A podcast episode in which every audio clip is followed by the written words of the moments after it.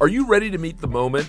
OZY and our friends at Chevrolet are proud to present Real Talk, Real Change to help foster racial equality in America. And we're inviting you to help. Join me, Carlos Watson, as I talk with key leaders from across the country about racial disparities in America's healthcare system. Look for The Carlos Watson Show and Real Talk, Real Change on YouTube and subscribe. Or download The Carlos Watson Show wherever you get your podcasts.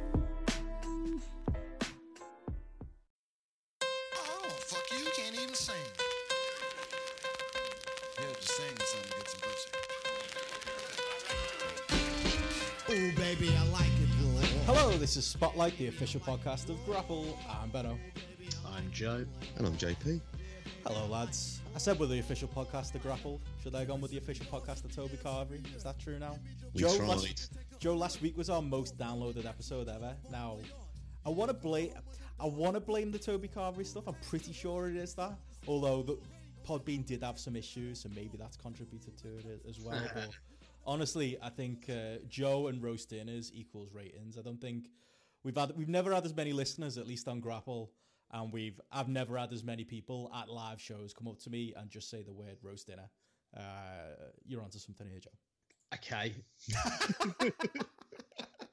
You don't want that Toby Carvery sponsor? No, no. Uh, Uh, Well, at least the years that I've suffered roast dinners have paid off eventually. Those 23 years that I lived at home, 23 years of eating shite roast dinners, mostly twice a week, it's, it's all paying off now. paid, paid off with a tweet from Toby Carvery.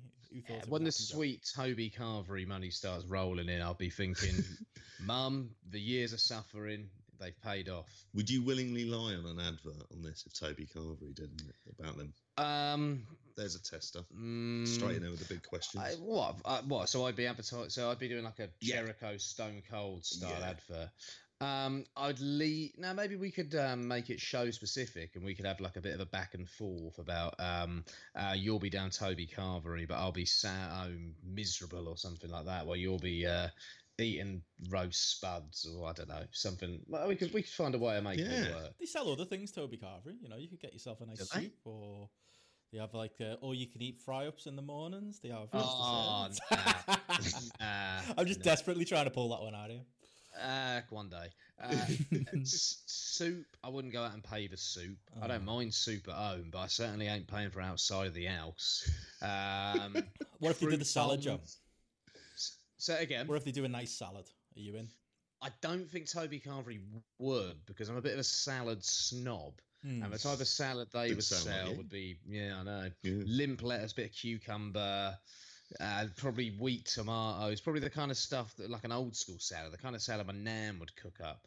There wouldn't be any modern day variation of salad with. Uh, She'd have salad cream on it, would she? You know? oh yeah, loves a bit. I, I like a bit of salad cream from time to time, but um, appears to be dying a death. Maybe it's just me. it- yeah, it really is. It's a dime of a generation. My Do you ever have it, Benno? Salad cream? It's just bland, mate. It's not for me. Like I, I don't do. Yes. I don't do dairy in general. Is, is there dairy in it? There's dairy in it, right? it's cream, so surely. yeah, I don't do dairy in general. I'm not a mayonnaise guy either. I mean, I actually I had a vegan roast the other day. That was very nice. I don't know if that would change your mind, uh, Joe, but yeah, I just don't. Condiments like you- that aren't for me. What made you have a vegan roast? Yeah, like you know, again, I don't do the dairy thing, so I do like. to You're watching too much nice bloody wrestling, mate. vegan That's what's food. you know? I've had uh, not as couple of- heavy, not as heavy. I think that's what I Yeah. like to my girlfriend's dad has made his nut roast, and I've had a, a nut roast roast a couple of times. Mm. And as far as roast dinners go, didn't mind it. I, I Oh. wouldn't say wouldn't say it would be It's a breakthrough. the not a breakthrough, um, because I wouldn't choose it, but I'm I- I'm happy to eat it. Whereas when JP cooks that roast for me, I'm fearing the worst because the pictures I've seen of his roast, they look bleak at best. One that you had to be there, mate. It was awesome. it was. It was fucking. Mate, you told me that Jeff Jarrett and Kevin Nash had an awesome match at a TNA pay per Wait, view in back to this 2000. Which one? Which one? they? I s- Against all odds 2000. and as soon as we talk about it, we found we mention Meltzer's it, review and he gave it half a star. So I, I'm Wow. not suspecting it was good, mate. Is this Kings of Wrestling era? Uh, 2005, so J- JP would be the man to refer this Uh, to. would it be Kings of Re- No, slightly later on. Oh, interesting. This is Kevin Nash when he came out to like he came out to the instrumental of ODB. TNA. What's that? It was short hair Nash and TNA. Yeah, because that that's when he came out to like the instrumental of uh, ODB. Uh, oh baby, we like it raw. That one. Uh, it came out. To, it was always one of those weird, great TNA knockoff themes. That's the main thing I remember. remember That that. run. Is in Oh Baby I Like It Raw. That one, yeah, yeah. I do not remember that. Kevin Nash and TNA, the Hip-hop Alex? Shelley saving stuff, that was good. Yeah, oh, that was brilliant. The, uh, Yeah. The, the Jay stuff- Lethal as well, actually. oh it was yeah, quite funny in that. Yeah, yeah. His backstage stuff talking it was about Madagascar pro wrestling and three sided rings. Uh, you can't you can't get you can't get sixty thousand people in Madison Square Garden. You could that night. One of the best lines of all time. All I'll say is on the roast dinner thing, if there was a roast dinner on offer with Kevin Nash, I would eat it. And Kevin Yeah. Nash is coming to Southampton, St Mary's Stadium, one of the conference rooms. Last time I was in there, my year 11 prom. And if uh, Kevin Nash fancies a roast dinner in Southampton at a Toby Carvery, we can get it for three. I will eat a roast dinner with Kevin Nash, as will JP. You get a Oh, king size, you know he 150%. He also stated, would there be any chance of getting Matt Le Tissier in there as well to see Kevin Nash? Le Tis and Nash. Just for him to go along into the crowd. Big, big NWO fan. Le Tissier, mate. Le Tissier was knocking in 30 goals a season when the NWO was a thing. He wasn't watching the NWO. Might have been. Chill out. He, he was doing Le Tissier things. He would be more of a technical wrestling fan. He strikes me as you know, little tricks and stuff like a I don't know Zack Sabre kind of wrestler. Like that's the type of stuff I think he'd be him into. going. But maybe I- yeah. Yeah, I'm I'm assuming most of that Soccer Saturday panel will have been watching like World of Sport, certainly. Who do you reckon Paul Merson's into? He like a messy wrestler. I reckon like Hacksaw Jim Duggan, something like that. Jimmy Havoc. Like Paul He, he can see him, he can see himself in Jimmy Havoc. All the pints, probably a few bets going on Havoc's phone. He's not down the bookies like Merson was, but you know, I'm just assuming wild things about Jimmy Havoc and gambling. But I reckon the Sandman's more a Paul Merson. Phil Thompson, Uh, like, oh fuck me. Zack Gibson, easy. That was who came to mind. No, I quite like Zack about that, Gibson, wouldn't so- he? He'd be all right about that though, Zack Gibson, Mm. being compared to Phil Thompson. There you go. No, Phil Thompson can be the Robbie Brooksides of the world, the the overrated Scouser. There you go. Well, that's overrated Frank old man Scouser. Yeah, that's Frank. Yeah, at least He's from Blackpool, though, he doesn't count. Frankie Sloan. Ah, I think so. Was he any good? he said. don't He, know. he doesn't like inside terms, old Frankie. So whatever. it's 1984. So we went from roast dinners to Arsenal players again to slagging off condiments to slagging off uh, uh, Frankie Sloan and Robbie Brookside again. Typical yeah, it's, episode. it's hitting the old classics. Get a soap reference in there soon, and Got- we'll have completed Brookside. grapple spotlight bingo. Brookside, inherent so Yeah. reference in there, mate. I was gonna say going back to the condiments, like if you if you if you think salad cream's down, is that your favorite condiment? Like what what is your condiment of choice? I don't. I go Frank's red hot sauce. Does that count as a condiment? Because I'm kind of a hot sauce kind of guy.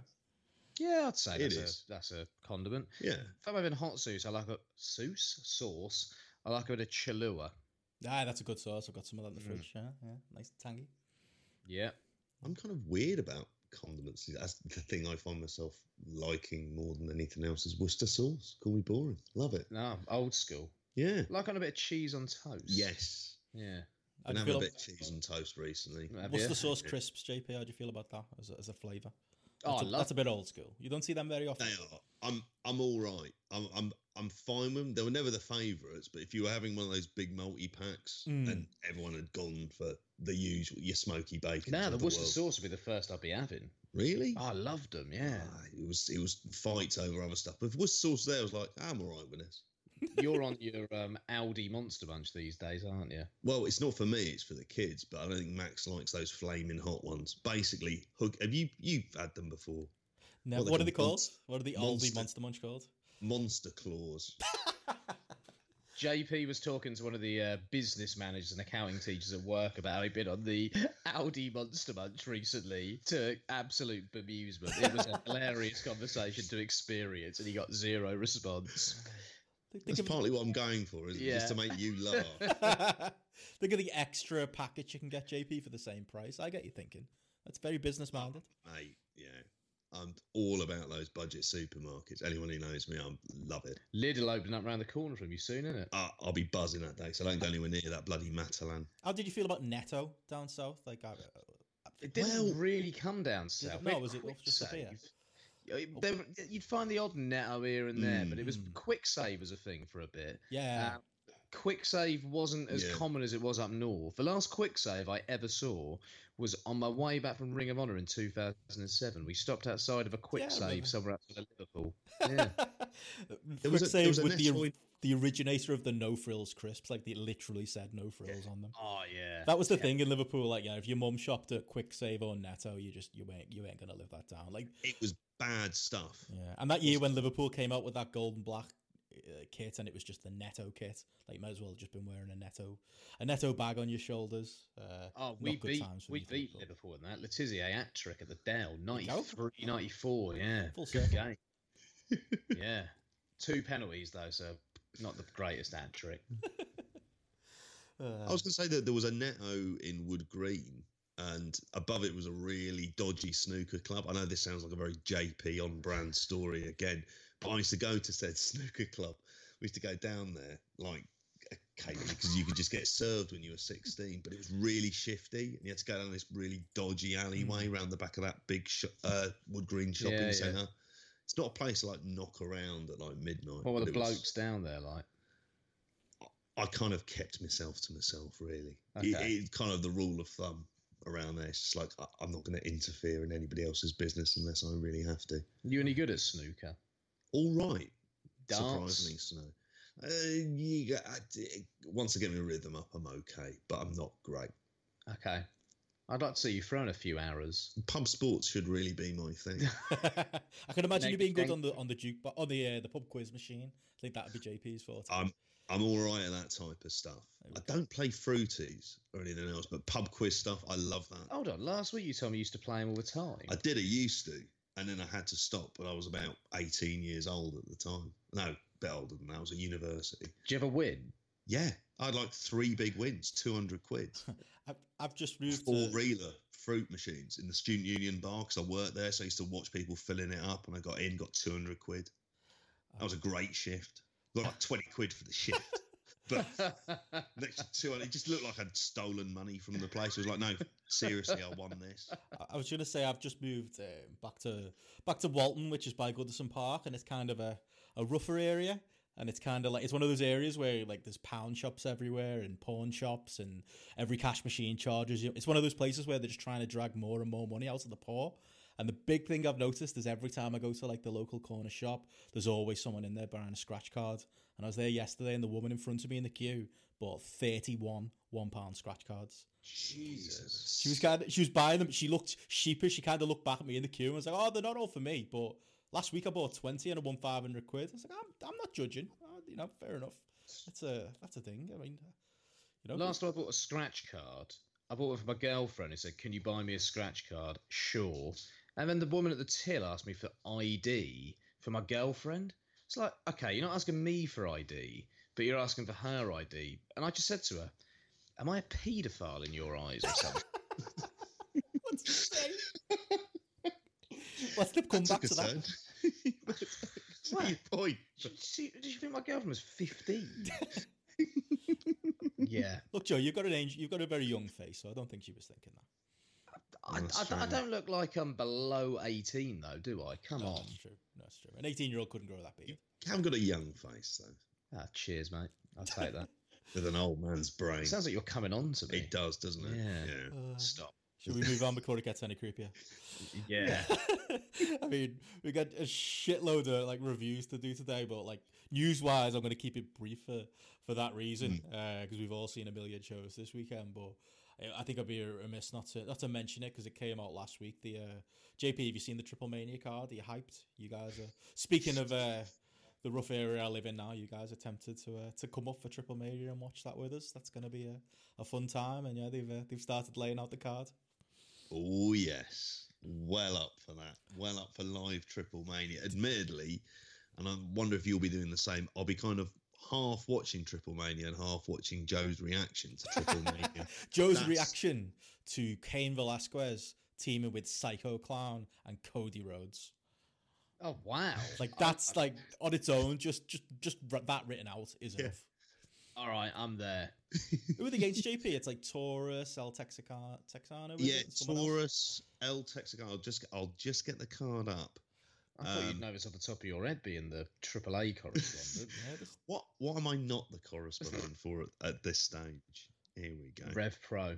That's very, very true. Um, yeah, it's oh, where is it? For Christ, here we go. Uh, Psycho Clown, Cody Rhodes, Cain Velasquez, yeah, T- Texano Jr., TBN, obviously, Taurus, and TBA, Ah. which apparently do you know who it might be. Jeff Jeff Jarrett. Jarrett. Yeah, that's exactly what I was thinking. If there was any, if there was any justice in this world, then absolutely it should be Jeff Jarrett. Like if he Oh. turns up at this, Cain Velasquez versus Jeff Jarrett. I- I'll die happy. and this is a bit underwhelming, right? Killer Kross. I, I don't really. I know the name. I don't know who he is. Uh, you need to get back on the impact train, don't you, for that? Oh, we'll be talking that later. Don't worry. Yeah. We'll fill you in, Joe. Okay. What do you think? Have you seen the other stuff on the card as yeah. well? Well, the main thing is that they got the Lucha Brothers teaming up with Laredo Kid against the Elite again, so doing a rematch of uh, what they did in AEW.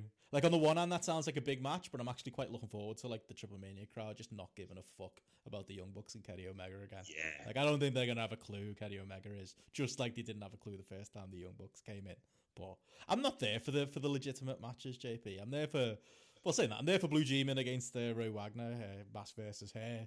Uh, I'm there for La Parka, and is that the, is that the, is La Parka like teaming with his many sons on that show? I'm sure I saw a promo about that. that. Maybe that was something else, but he's definitely on the card.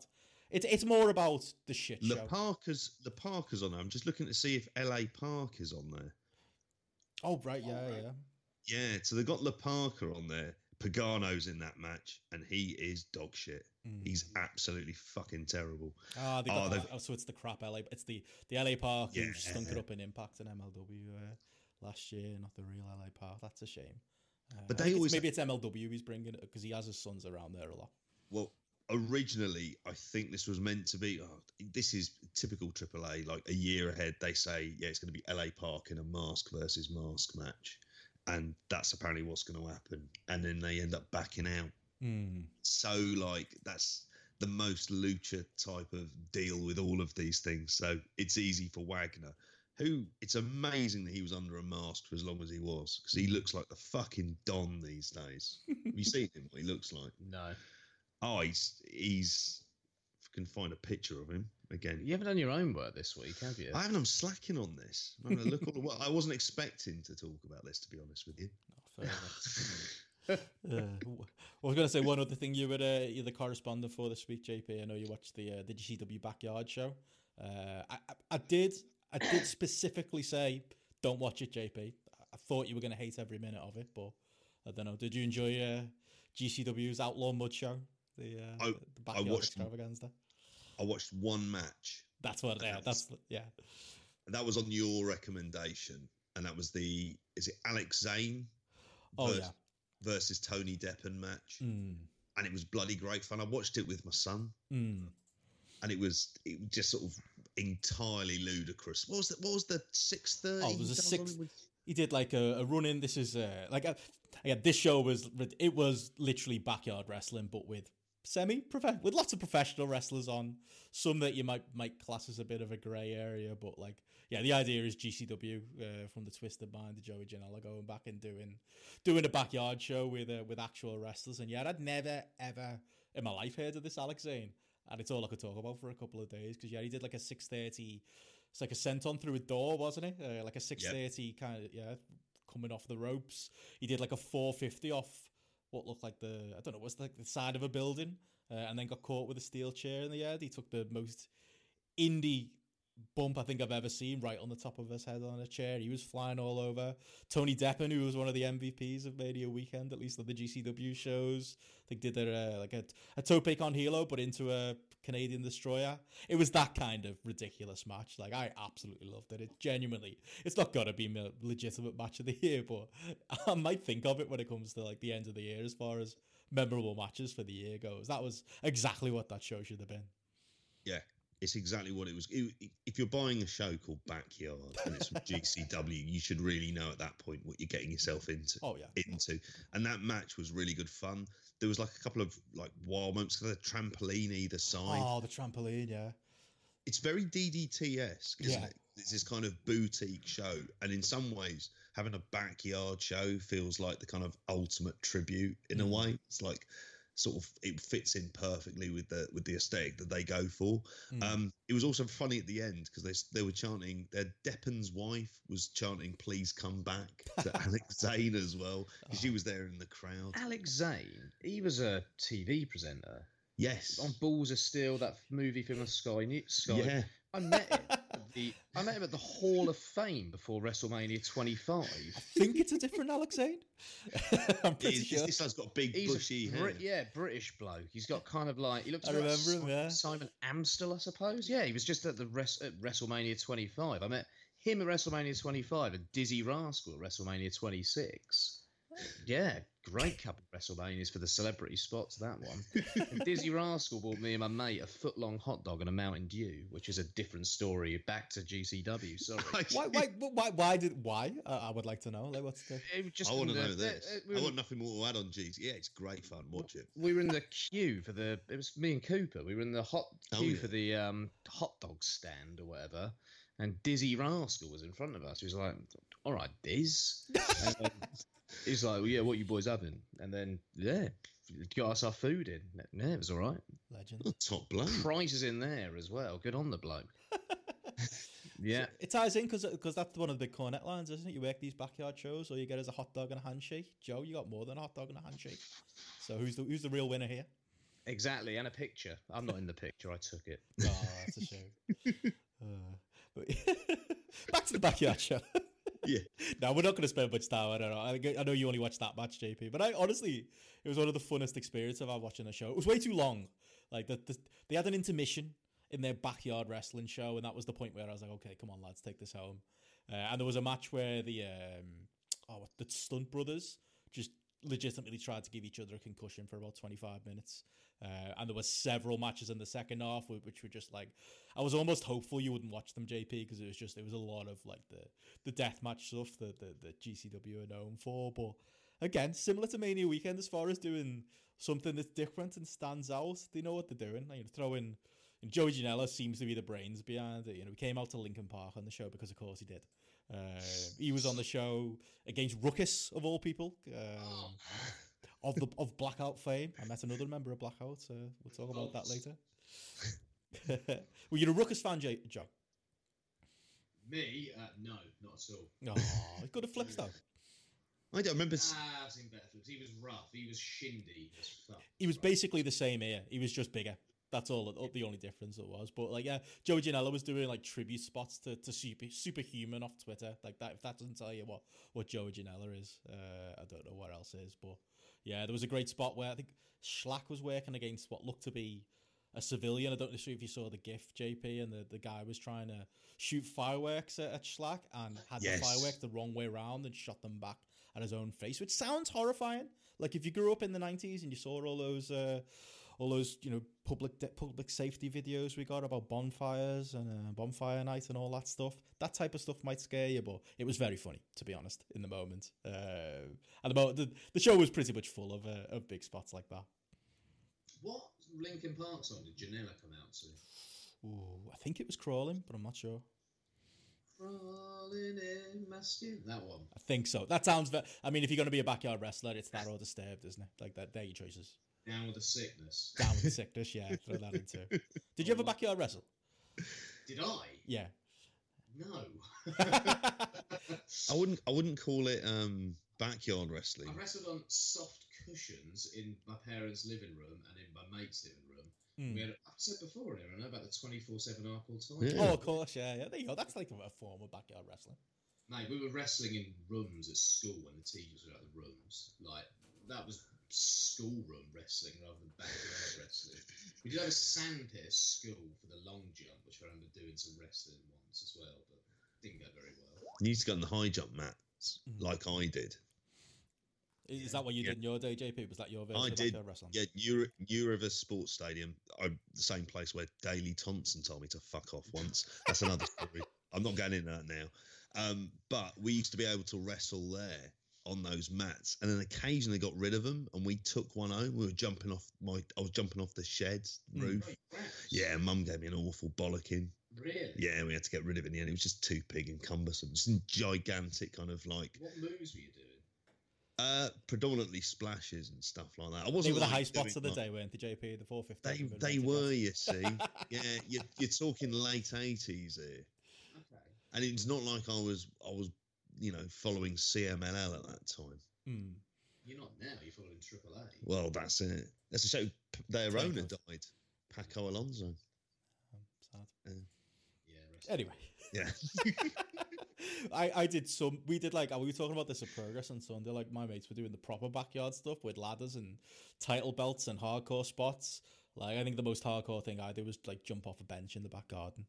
Uh, I, I was Dark Warrior, naturally a dark gimmick. You know, I wore a bandana. I came out to LL Cool J's Phenomenon, uh, but it wasn't quite the uh, the backyard wrestling you got here. It was We more me found- and me cousins messing around. We found a website that had these like terrible MP3 rips of just about every WWE entrance theme. Mm. We downloaded on my mate's computer. So when we did our hardcore title stuff, we used to like have, have his sister in their computer room Mm. play the entrance themes as we walk into the living room. That was quite good. See, mine was just a, an old cassette that I put on the radio. That that's that that that dates me too, JP. So it's not just you. Yeah, it, it- yeah, I'm very dated on This this. was like 2000. He had a he had a good computer. He had the best internet. The first time I ever saw porn online was at his house back in the day. Did you download it off Kazaa um, uh, uh, I remember we found a website that's a free 10 second clips, and I used to put them on a floppy disk and take home. to play with Yeah. your floppy disk? yeah. Amazing. Sort of quite ironic about porn on a floppy disk, isn't it? They were the days. Uh, moving on though. But yeah, the backyard show was fun, wasn't it, JP? Uh, at least for like I know you Yeah. only saw a little bit of it. And my son recognised Tony Deppen from the match from uh, Janela Spring Break against No Legs. What did he make of it? What did the lads think? He he th- the the younger one just walked off in protest. As you know, he wears a pro wrestling Noah t-shirt. So basically, if it's not classic All Japan or early two thousands Noah, he's he's not interested. He's buggered off. But the other one, he, he, the elder one, sat around and he watched it. He thought it was just like completely silly, like very gifable stuff, Hmm. and he enjoyed it for what it was. But I think he's, you know, he knows he's, he was just sort of completely bemused because he'd seen clips of it and he was like, "Oh right, this is like a thing." And I was like, "Yeah, you'd be amazed the amount of wrestlers out there today who initially started doing this stuff." Hmm. He watched. He had no desire to do it himself. I have a balcony that you could do a cracking eye spot off here, couldn't you? Down to the yeah, it's good landed as well. you don't it? really could do. There's a big tree as well out there. You could you could do some cracking eye spots around it. I'm not doing it. What would you do if your lads started doing backyarding together? Um, I would actively promote it, trying to live the dream through them. What would them? What would you? What would their mum say? She, what she doesn't know won't hurt. she don't need to know. See, Okay, JP, you, you've yeah. got a couple of wrestlers in listen training you could have there. That would be when your indoctrination process is well and truly paid off, wouldn't it? This is this be podcast is getting read out in court. I can just imagine the transcript now. Yeah. Floppy disks. JP Yeah. sending his, his kids off the roof. It's coming. Sainsbury's attendance as well. Yeah. Uh, but anyway, watch it. Yeah, the, you uh, started all of this, Benno, with the train ticket, with the with the bus ticket in Germany. So you, there you go. Causing and trouble. debated whether or not. I'd like to think they listened to the podcast that week as well. the German federales, yeah, they're after. Oh, yeah. Uh, but yeah, uh, the, the backyard show. Yeah, well, don't watch it, but watch Depp and Zane. That was great. Uh, maybe watch it for for Joey Janela doing drunk commentary and making uh, Rob Feinstein jokes and doing Jim Cornette uh, impressions. But other than that, yeah, it was just it was a night. It was a novel idea. And there was one very good match. Um, so a fun time all, all in all. Joe, they've got a homicide show coming up next weekend. That might be I more up your alley. saw. I saw the. Julius Smokes is booked. J Train, Jimmy Rave's Sweet. booked. Prince Nana's booked. Every, Oh, everybody except reunion. Dan Maff from uh, from Homicide's Past is booked. He's still Ah, got I thought they made things up. Uh, he still doesn't follow him on Instagram. You know that's the. That's the Ah, bit of it. sounds like more of a Jersey All Pro show, uh, uh, tribute show, if anything, doesn't it? you know what it is? It's that you know we give Ring of Honor a lot of shit, but is that not the type of show Ring of Honor should be doing? Like, is if you're gonna do a tribute to Homicide, shouldn't Ring of Honor be the company doing that? But they're a company who are suffering a great identity crisis. They're, I don't know, they, it feels like they're going through some sort of midlife crisis, if anything. They've reached that age, I suppose, and mm. what a ring of honor at this point. But GCW, They're that- entering senility at this point rather than midlife Yeah. crisis. yeah, really are. GCW know they are at least, though. Mm. Definitely. Who's Homicide facing on the show? Oh, actually, not 100% sure. Gotta be Um, Loki. That would make sense if they could do that. Oh, well, they are doing an. Um, I think he's in the uh, LAX versus LAX match. I'm pretty sure it's uh, him and Hernandez against the young LAX, who are Ah. uh, who are teasing the leaving, uh, going and signing with WWE or AEW. Hopefully, they end up in AEW. Um, but yeah, maybe, maybe at this point in his career, hiding homicide and a tag's the best bet. Yeah, true. Yeah, be fun though. Looking forward to it. Um, but yeah, GCW always uh, keeping themselves uh, in the headlines. But yeah, as far as uh, other shows that we watched this week, I suppose we shouldn't waste any more time before we get into the the big show we all watched this week. Uh, the kickoff of New Japan's G1 Climax. I mean, we're gonna spend a lot of time this summer talking about the G1 Climax. It's gonna be Mm. The summer of it. Uh, we can't. We were talking weren't we, guys? Like, I think, I think, I think, in the weeks coming up, the idea is going to be obviously this was the one standalone show in the US, so it hasn't. It started, but it hasn't really started. Uh, but once it does get into the thick of things, uh, we'll probably do our. We'll be doing our normal show, but maybe splitting it in two, doing our normal stuff in the first half, and maybe having a, a good hour or, or more of uh, of full G1 coverage, a bit like what we did last year on the indie corner. Lord knows how we're going to fit it all in, but yeah, thought it was a uh, as far as starts go. I thought it was a good start. Um, obviously, the one of the big stories is how the show looked. Uh, a solid attendance was it four or five thousand people, something like that. Didn't look like it in the venue, unfortunately, but a hot crowd and overall a a good show. It felt like a again didn't feel like the G one started yet, but it felt like a, a good palate cleanser for uh, for what we've got coming up. Yeah, it was. It was a lot more fun than I thought, and the crowd were as good a crowd as they were ever going to get because they made a hell of a lot of noise. But there were a lot of things on the access side of the production. Because I know we were, me and Joe were talking about at the time that were were poor, and during and during the ad breaks because it would just Mm. have this. Please wait for start of match, Oh and it would just be pissing around with the lighting, and then you go, "Oh, you kind of got it right," and it's like, "Oh no, here we go again." Yeah, it was a solid show, but I thought the Mm. direction wasn't good. And Mm. I don't know who the crew were on this and whether they'd shot wrestling before, whether they'd done the previous access shows. But oh man, Should some have of the- had enough experience by some of now. the camera angles were really shoddy at points as well. Mm. And I'm not just talking about showing empty seats. I'm talking about the way the ring was actually framed and stuff as well. Mm. Was just a bit off Mm. and it was off for certain spots as well. I'm not talking like they should be doing WWE full face the Harcam bollocks. It just felt like they weren't up to speed, and maybe they'd never done sort of live wrestling before. And yeah, it was just a bit annoying. But as a show, I thought perfectly solid in terms of the actual content, in terms of the actual matches. Mm, definitely. It was it was like again, I think it it was a good idea, I think, to go to the US. I think I get it in principle. But I, heard a lot of people talk about if they did it in the UK, it might be better. I think for me, if they just did it in a small arena, it would be better. I don't think we'd be talking about any of that stuff as it would felt a bit more legitimate G1 maybe if that was the case and it wasn't just so distracting all that stuff. But I'd definitely Yeah. take one in the UK though. this at the copper box Mm. would have been really cool because you think about what the copper box has sold more or less sold out crowd for the opening night of g1 a different country yeah that would have been molten i do wonder if what with the olympics in japan next year whether they will take it on the road a little bit more so whether we will get a few shows in the uk for g1 next year which would be great if we do Well, there's been some sort of conflicting reports on that about which buildings are available and what they're going to be using, and and and about whether or not they are going to be able to sort of rejig the fixture uh, around it. But um, yeah, it was really, I t- in some ways, it, it was one of the things that just felt like the major drawback when you would see these empty seats, and it was Oh, that shot of Shibata where he literally there's no one behind him. Like it, it looks like an empty arena match.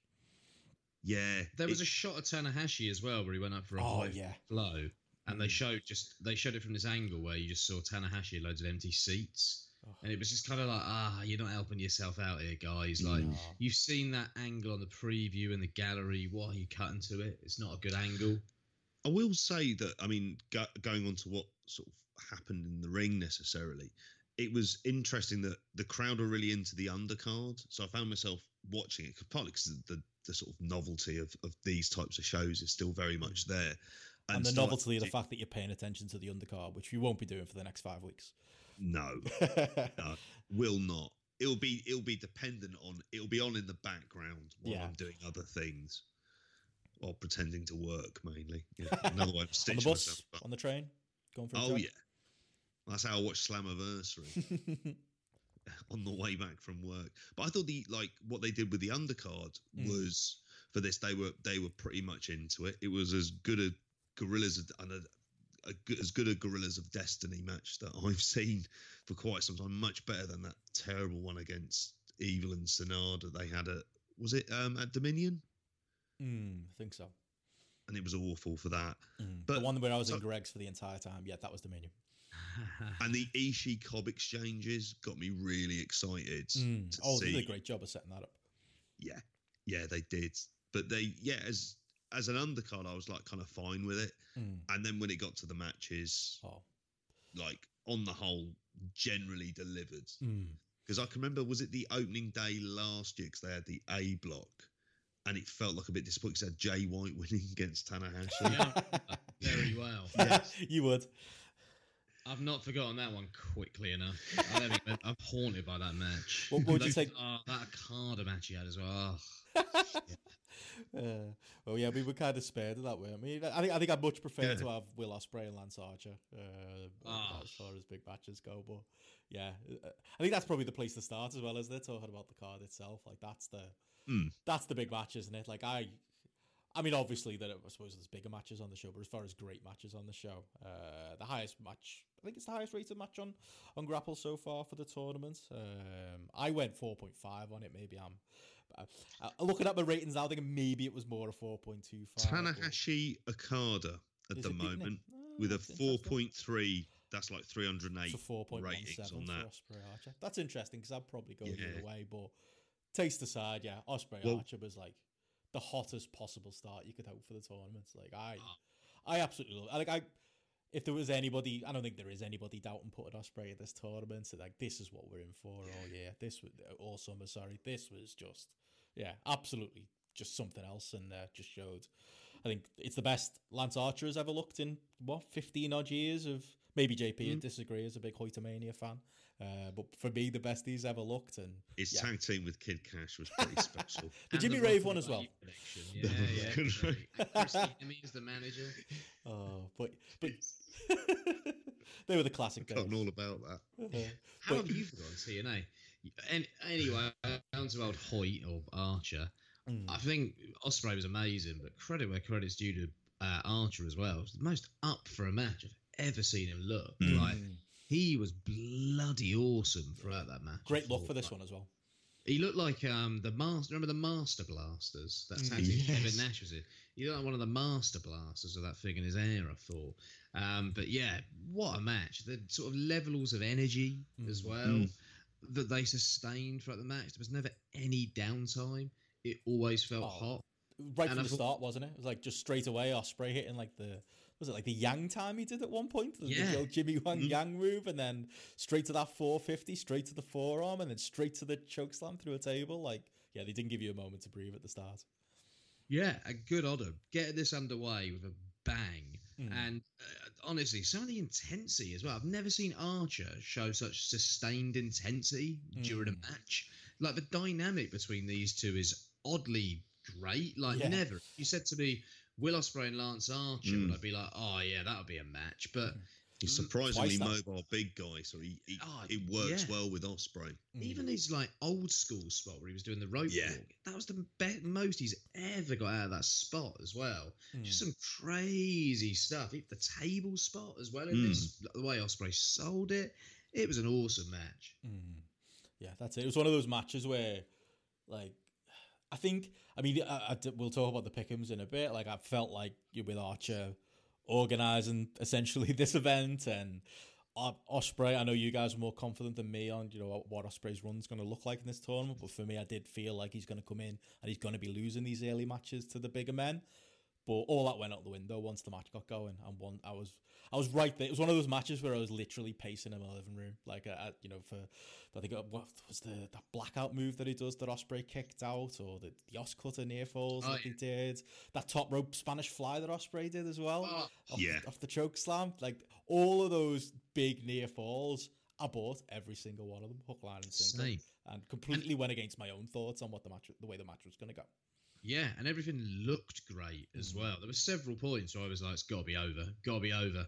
The one thing I will say, the one negative on this match, the thing that takes it down a quarter of a star for me, Oh, the fu- the fucking claw. ah, yeah, that hurts. It was We're the best way the you could do it, but it wasn't great. Ah, we're not in the sportatorium, and it's not 1983. The people And- liked it. Ah, To be honest, I it- thought- I think looked it- fucking shit. A claw choke slam, I could kind of go in with, just sort of lifting it up and using that necessarily. L- But Look, you could easily kill someone doing that as Jim well. Carrey killed the claw in 1997 when Liar Liar came out. Remember the claw in Liar Liar? Yeah. Yeah. When he does it to his son? Yeah, for me, that move was dead No. at that point in time. Big show and it that, isn't looks fucking shit. Yeah, like, I great. just cannot suspend my disbelief with that at all. And it didn't fit in this match. This match was full of great high spots, Mm. great intensity, great reversals, great back and forth. Some of the choke slam reversals. Oh, fuck. Ospreay, yeah. Like I've never seen someone be so creative to get out of that stuff. Yeah, it was amazing, and you could tell like the thought that had gone into it as well, the way the match had been laid out, and then the claw. Like, and it was like it was like Archer did like his it's like his roll and rock move, isn't it? Off the top, that was the finish. Like that, for all intents and purposes, that was the like the underline of the match, and it's over. And it was just like, yeah, we have to do this extra claw bit. Uh, yeah, I, again, I think it was the best way you could do it, but yeah, it was it was daft looking. Um, yeah, I don't know. How do you feel on it, JP? I, I I wasn't as down on the kind of finish necessarily, but I thought it was it was excellent. And I suppose in some ways I, I expected it to be, and I really loved the New Japan match. There isn't anything else necessarily could say. It's whether or not you love to think so, but this Ospreay run could be really special. It's got the potential to like anything that you think could possibly beat that best of the Super Juniors run. Mm. Like could be on for something like that. Oh, Although I would say the next match kind of brought it down a little bit for me. yeah. Like We went from code reds on the ramp to Fale and Evil exchanging Yeah. steel chair shots. Uh, that- he's that gonna. Str- I'll be interested to see what he can do with Fale at this stage of Fale's career. 1.75 JP. It's my front runner for worst match of the tournament so far. I, I, I feel like things are going to beat it. I went four and a 4.5. Did, what did you give uh, Ospreay Archer, by the way? Uh, four and a quarter. There you go. Four and a quarter down to one and a half. Like for me, What it was did you go for, 4.5 to 1.75. four and a quarter as well, and I think I went two on bad Fale and Evil. Damn, too strong. Uh, Yeah. There's no redeeming clause. I, I- maybe it's the fact that, I mean, I used to like Bad Luck Fale, but as a meme, and at this point, the meme's not even funny anymore. And Evil, I just, I mean, I'm gonna say about, I'll probably say the same about Sanada later because I'm not really a fan of him. Evil just doesn't interest me. And then when the two of them are just fucking round like they were here, like you've just got to. I almost feel like 1.75 was too strong. I'll be running through Fale's matches for a lot of the time during this one. Just gonna watch him ruin my pickums as I'll he be normally defer- fucking does. I'll be deferring to JP for comment because he'll be watching it before me and getting his view on it. Oh, he fucked my yeah, pick'ems, you're JP. right. Like I Sorry? tried, I tried to do that clever thing again with my pickums, where I went diff. I did the post ones, and I did a completely different pitch for Voices of Wrestling, and in both, I didn't count on the fact that Bad Luck Fale was going to win. I, I went with Evil on both, and he fucked me. Yeah. R- rock bottom of the Voices of Wrestling one. Rock. I'm literally last, and it's Bad Luck Fale's fault. I'm I'm down there as well, so I think I got two out of the five on that night one. And I just soon as he won this, I went, Oh fuck's sake, this is why I hate this But tour. we should have known, shouldn't we? Should have seen it coming. Yeah, I was quietly optimistic. It's been a couple of times in the last couple where I've done all right and then fallen off a fucking cliff. Mm. Normally as a result of Fale ruining things, and it looks like, yep, here we go again. Well, at least we won't get that Tama Tonga run of DQs this year. Oh. I, I think I'd they're take going to be over Fale. involved heavily in Japan. Hmm. I could see him maybe not doing it for this one, but it's I could see them being involved. Run-ins every night again. Yeah, No, I think Tama Tonga's got the tour off, hasn't he? Hope so. I think he has. Yeah, I'm yeah. praying for it. yeah. yeah, that that was a, a nothing Well, match. the brothers worse, Tonga Loa. Yeah, like if when you got less charisma than Tama Tonga, I think that's uh, that's when you got to be worried. Yeah. Um, but yeah, that was throwaway. Um, but again, we got back on track. I thought the last three matches were great. I, where, where did you? Well, maybe not. uh, Maybe great is strong, but where, did you? Where did you land on the other ones? Were you a fan of? Were you both a fan of uh, Zack Sabre and Sanada? Um, I, I saw a lot of praise for that. I went three and a half for that. I thought a lot of a lot of people enjoy these two having their long technical matches that they do. They had one in, like I said, on our last show in Manchester for Rev Pro last week, and it just wasn't really for me. And then I watched this one and again, and I realized the reason it's not really for me is it's it's purely Sanada. I just don't care about Sanada. I don't think I'm ever going to care about Sanada, and for some reason, New Japan wants me to care about Sanada. Mate, I'm in complete agreement. Um, yeah, I, I love Zack, but I just find Sanada so dull. I've not enjoyed any of their matches together, um, and it's purely a Sanada thing. Uh, there's just nothing about the guy that engages me. He's just missing an edge. There's just it just feels like he's passively going through the motions a lot of the time. He reminds me of um, how I felt about Dean Malenko when he wasn't facing luchadors. So Dean Malenko, Rey Mysterio, or Juvi, great. Dean Malenko, Eddie Guerrero, some of the most overrated matches I've ever seen in my life. Just strong. dull, dull. Uh, not all of them, but a lot of them ECW ones. I was just like, this is kind of boring. Should I be bored here? Um, and yeah, it just sort of reminds me of that sort of wrestler who everything looks nice, everything's executed well, but there's not that bite and there's not that extra little something that stands out. Um, he doesn't have that sort of Benoit edge of aggression, which Malenko, in my opinion, was missing as well. And there's Would we no have been- spice on the way he executes anything.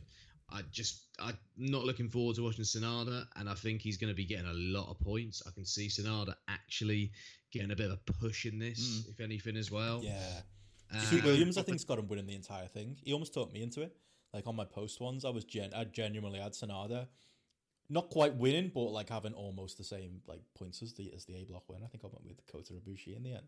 But Jesus, like that's that's the possibility because for some reason they just fucking love Sanada. Do, ah, do they love Sanada? Do the, do the the fans in Japan love Sanada? That's what I'm about That's to the thing. It's, it's a different entity how we're viewing it from how fans in Japan, whether or not he would be someone to be considered to be a draw. I think the hesitancy I have in kind of, I suppose, even with him and Evil is New Japan's record of sort of career re- re- rehabilitations. I always think of Naito for that, going back to that and what he was and how Bordo was and the sort of lack of expression on his face and inexplicably becoming for a while the most charismatic man in wrestling and it's all it did may be difficult to see with Sanada and Evil because they do desperately need like just some kind of change. They're just in stasis. Well, Evil certainly in stasis. Like you say, they, they like Sanada. Uh, Yeah, I don't know when. There's a couple of places where he's just really big. I think even Osaka is one of those crowds that I think mm. really loves him. And For me, Yeah. Sanada is the equivalent of a really dull holding midfield player who plays sideways passes, short sideways passes. He's like the Jorginho of New Japan, if you ask me. Apparently, he's great and technically he does a job. He does what he's required to do. Mm. But he's But there's just nothing that stands out and mm. nothing that gets me excited to watch him wrestle. And it's, this has been what? This has been like his fourth G1, I reckon. Yeah. Third or fourth. And I just I haven't really seen that much development. And also, when he comes to the UK, he half asses it. And that mm. pisses me off and makes me like him less as well. Mm. What did you give it on Grapple? Three and a quarter, maybe. I think we're three and a half on this, Yeah. and predominantly because of Zack, mm. who Ja- was phenomenal. And his also his G1 press conference comments were amazing. Yeah. he managed to slag off the royal family during his G1 press Yeah. conference. I'm absolutely fine with that. what did they say? Like giving technical wrestling to Americans was like uh, was something like Reading Shakespeare to a dog. that's it. what a line. There you go. That got me at least interested. Yeah, his And promo it's too, so the interesting. Yeah, he's he's such good value, and even the idea of like strong style is dead, Mm. long live Saberism. I'm kind of Ah, great stuff. yeah. Yeah. What did you both make of um, Kenta and Kota then? That was another highly anticipated one. Uh, I say Kenta and Kota, the ghost of Kenta versus Kota. I went 3.25. I, I'm not feeling it. Uh, I'm hoping that one of you guys are feeling differently than me because I am out there. It does feel like there's a there's a real hard split on on what people thought of uh, Hideo Itami and here back as Kenta. For me, he did some of the hard hitting Kenta moves. He was aggressive, but for me, it was aggressively okay. Is the thing I the way I put it. I like. I just think, I think people really want something to be there with Kenta that isn't anymore. He, he still to me wrestles like he's dead behind the eyes. He still to me wrestles like he's a tribute act. I'm not saying there weren't glimpses in this match to make me a little bit more understandable about why why people are hopeful, but yeah, they, they didn't grab me. Um, and for me, it was just yeah, it was a, it was an okay match, but again, I'm not, I'm still not hugely hyped about uh, seeing Kenta in this year's G1. Yeah, I'm completely with you. Um, it was fine.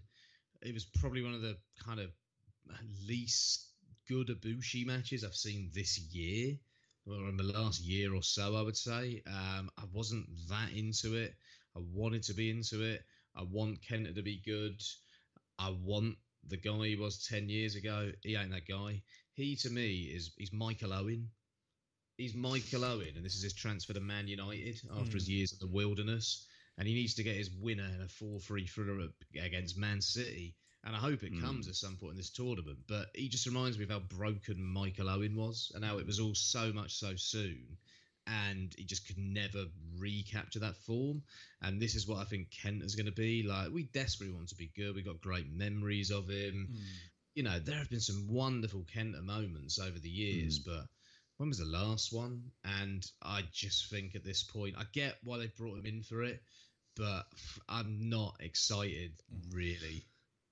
Worth Well, a we've try, I re- reckon, JP. What do you think? Uh, yeah, and that's probably where I, I, I kind of suspect that in my in deep down that you're both right about this.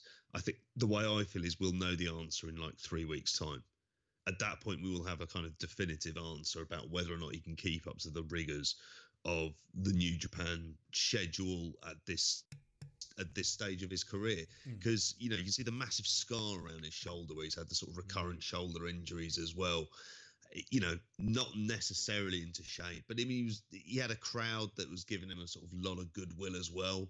But to be honest with you that's going to be we're going to be in for a sort of different set of reactions of how this goes over in Japan which is really what I'm interested to see. Yeah. you know how is he going to be when it's Kenta versus Fale Mm. that's yeah But they've put him in the workers block.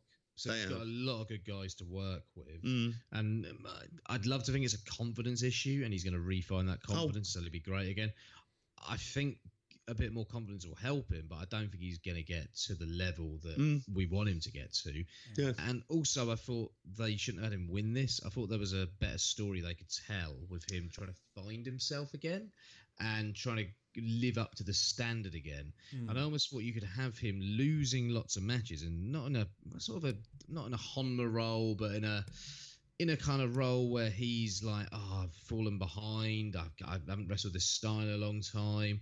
I'm not used to the schedule. I thought there was a story you could tell there with this rather than having him go over a Ibushi on night one. Mm. And I thought that throwing him in and having him go over one of the big hitters, maybe it wasn't the smartest move on the first night. they like upsets Yeah, maybe give him that one big thing. win, remind everyone Yeah. who he is, at least in theory, and then he goes on the losing streak. Maybe you could do that.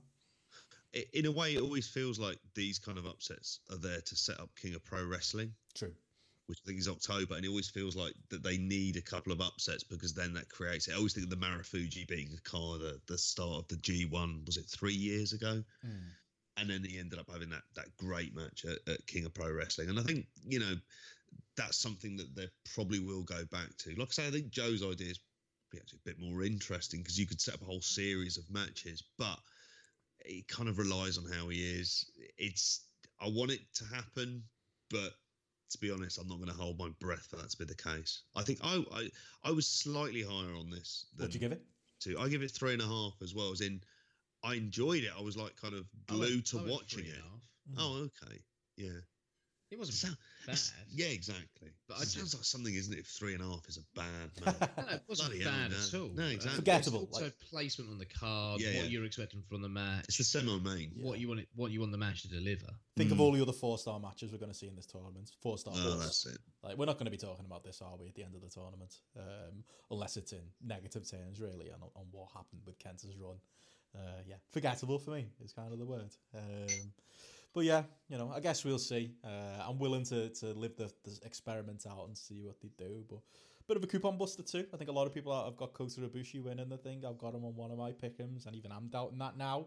I think it's that old hopeful that we always we always fall for one like that. There's always a darling, isn't there? Uh, and then it Yeah. really happens, and in, instead you just end up with Okada Naito in the final, uh, which is usually the safe man's bet. But uh, maybe we'll see. Maybe uh, maybe uh, last year could uh, give us some uh, some even more hope. But yeah, I thought that was okay. Um, Okada Tanahashi, I thought also was was very good. You know, I went four on Yes. that. I thought it was the perfect match to book for this crowd. You know, it's a match that's clearly. I think burnt out is strong, but you know it's been done in Japan. You know the story's been told. The story's over, really, for all intents and purposes. Uh, but if you are gonna try, uh, I know there were some. You know the attendance was good, but you know there were some attendance issues. But if you're gonna try and draw a crowd, I get it. Okada and Tanahashi is a is a big match to sell to a to, to a to a New Japan fan. Um, yeah, I thought it was the perfect match to book. I thought it was the right finish. You know, I say did say there, yeah, but the, the story's over with them. But I suppose you've got that added element. So okay, Okada really is back now. You know, no more draws. Uh, you know, he's he's not gonna go back to you know losing to Tanahashi again. He's he's full Okada and he's back. He gets the nice go home promo. He can talk reasonable English, so he's the perfect man to have at the the end of the night and send us all home happy. Um, solid four star match for me. Uh, I know people, like you said earlier, JP, have gone higher than me on Grapple, but um, not in the league of their other matches, but you know, fine enough. Yeah, I went four and a quarter on this one. Same Uh, here. Uh, I thought it was. Uh, there are other matches in the last year or so, Hmm. or ye- couple of years, have had more of a. There's more of a story to the match. This is greatest hits, isn't it? Yeah, yeah. This was the greatest hits um, in front of an American audience. It was like a very good house show version of the greatest hits from Okada Tanahashi matches. That was exactly what it needed to be for this audience. It was. It was good. It was very good. Yeah, I think the crowd sort of lifted it up, and Yeah. they they were clearly absolutely buzzed about this being able to wrestle this match on American soil. Um, yeah, this is. I mean, considering again going back to last year, how I felt after the sort of Tanahashi Jay White match, and feeling feeling miserable about that. This one, I, I mean, I actually thought it was going to be a draw. Mm. So I'm- I already realised after day one, my G1 pickums are fucked because I've got Tanahashi getting to the final. They always like the Tanahashi story of he loses the first couple and then goes on the sort of big run afterwards. Hmm. Um, but it was like you say, it was the kind of thing you want to make sure that these people what go back to watch New Japan again if they run Dallas again, which I know it sounds like something they shouldn't do, but possibly because of Mark Cuban's involvement, that's something that they will do again. Yeah, it it, it it's interesting because they they obviously I think they'll definitely go back just know, smaller venue, but they're they're coming back to the US as well, aren't they? They're doing those shows on the East Coast in Ring of Honor's uh, backyard as well. Uh, I think a big part of this that this wasn't as big as it should have been. It's you know one thing that like a, a constant of this year is you know for anyone who ever said that the Young Bucks and uh, and Kenny Omega weren't draws, look at Ring of Honor's attendances over the last few months, and then look at this with New Japan. There's clearly a hit there, isn't there? and Not being involved with those guys. I don't know. Does uh, Yeah. do, does the uh, the the news of them coming going over to America and doing a tour on their own on the East Coast give you any hope that maybe that's coming, or are we just seeing New Japan? Are they seeing the writing on the wall with Ring of Honor? Uh, maybe they don't even go with AEW and they just continue to try and do their own thing in the US. Um, although again, I do worry uh, about doing that without you know a tie-in of their their big their former big US stars in the elite. the, there's a couple of options they could do in terms of Ring of Honor. Is really noticeable. You're running Boston, Philadelphia, and, and New York. I mean, like the kind of original Ring of Honor markets, if anything. The fact, you know, I'm surprised they're not doing Jersey as well at the same time. But New Japan in Trenton oh yeah, they did, didn't they? in 2011. I Yeah, that was like the, the first yeah. one that they did. Um, it's interesting that they're not using Ring of Honor. I think as well, this is one of the issues they have is what talent are they going to use from Ring of Honor? Because it would appear if you always like Jeff Cobb, for example, and mentioned earlier on about the exchange he had with Ishii, and I could see Jeff Cobb from a wrestling perspective having a really good tournament and getting himself over. Because the crowd are very much pre- predisposed to liking him in Japan so far. Um, just wait for his contract to end with Ring of Honor and try and see if you can just do New Japan and Indies. And it just makes me think, like they're not they're going to be looking at these attendances for shows. They're going to be looking at the experiences that New Japan guys have working Ring of Honor and how less it feels. So you'd hope they take a lesson from it, but at the same time, who else? Re- they would want an American partner. and Bring up our old, old friend Impact Wrestling because obviously they're going to access That ain't TV as happening. they're going to access TV up. as well. That ain't happening. Moose versus They- Okada. I wouldn't say They are still so bitter about what Jeff. happened. Yeah, J- uh, Jeff Jarrett. yeah, yeah. That's that's Yeah. not happening. That won't happen. Uh, oh well, I'm hopeful one day. Uh, As is get there. JP. He's looking at me with like disappointment that I'm not in agreement there. Yeah, they had the chance, JP, and they blew it. Uh, but, Yeah. but all in all, I thought a, a solid day one. I'm, I'm not feeling. I don't know. Are you guys feeling the G1 season buzz yet? I'm not. Maybe it's the fact that Next No, week, Next yeah, week. Next week's when we're going to be pulling our hair out as we start as the matches start to pile up and we try Isn't and it catch three up. days in a row, isn't it? That's right. Yeah, yeah. There's one on the 13th, 14th, 15th. Monday morning's the last one. Yeah, and we'll probably be recording Monday night. That's going to get fun uh, as it gets deeper. Um, I don't know any any thoughts on the tournament going forward. Any choices on winners? Any choices on I don't know, Joe, or maybe more more to the point. You know, who you're skipping this year? Uh, there's no Makabe. Are you going to be skipping Jay White this year? Uh, what are you thinking? um, Fale will get a few skips. Evil will get a few skips. The only problem is the block is good, so they Hmm. might be having good. Ma- well, Evil, there's a chance of good matches. I'm tempted to skip some Sanada. Not gonna lie.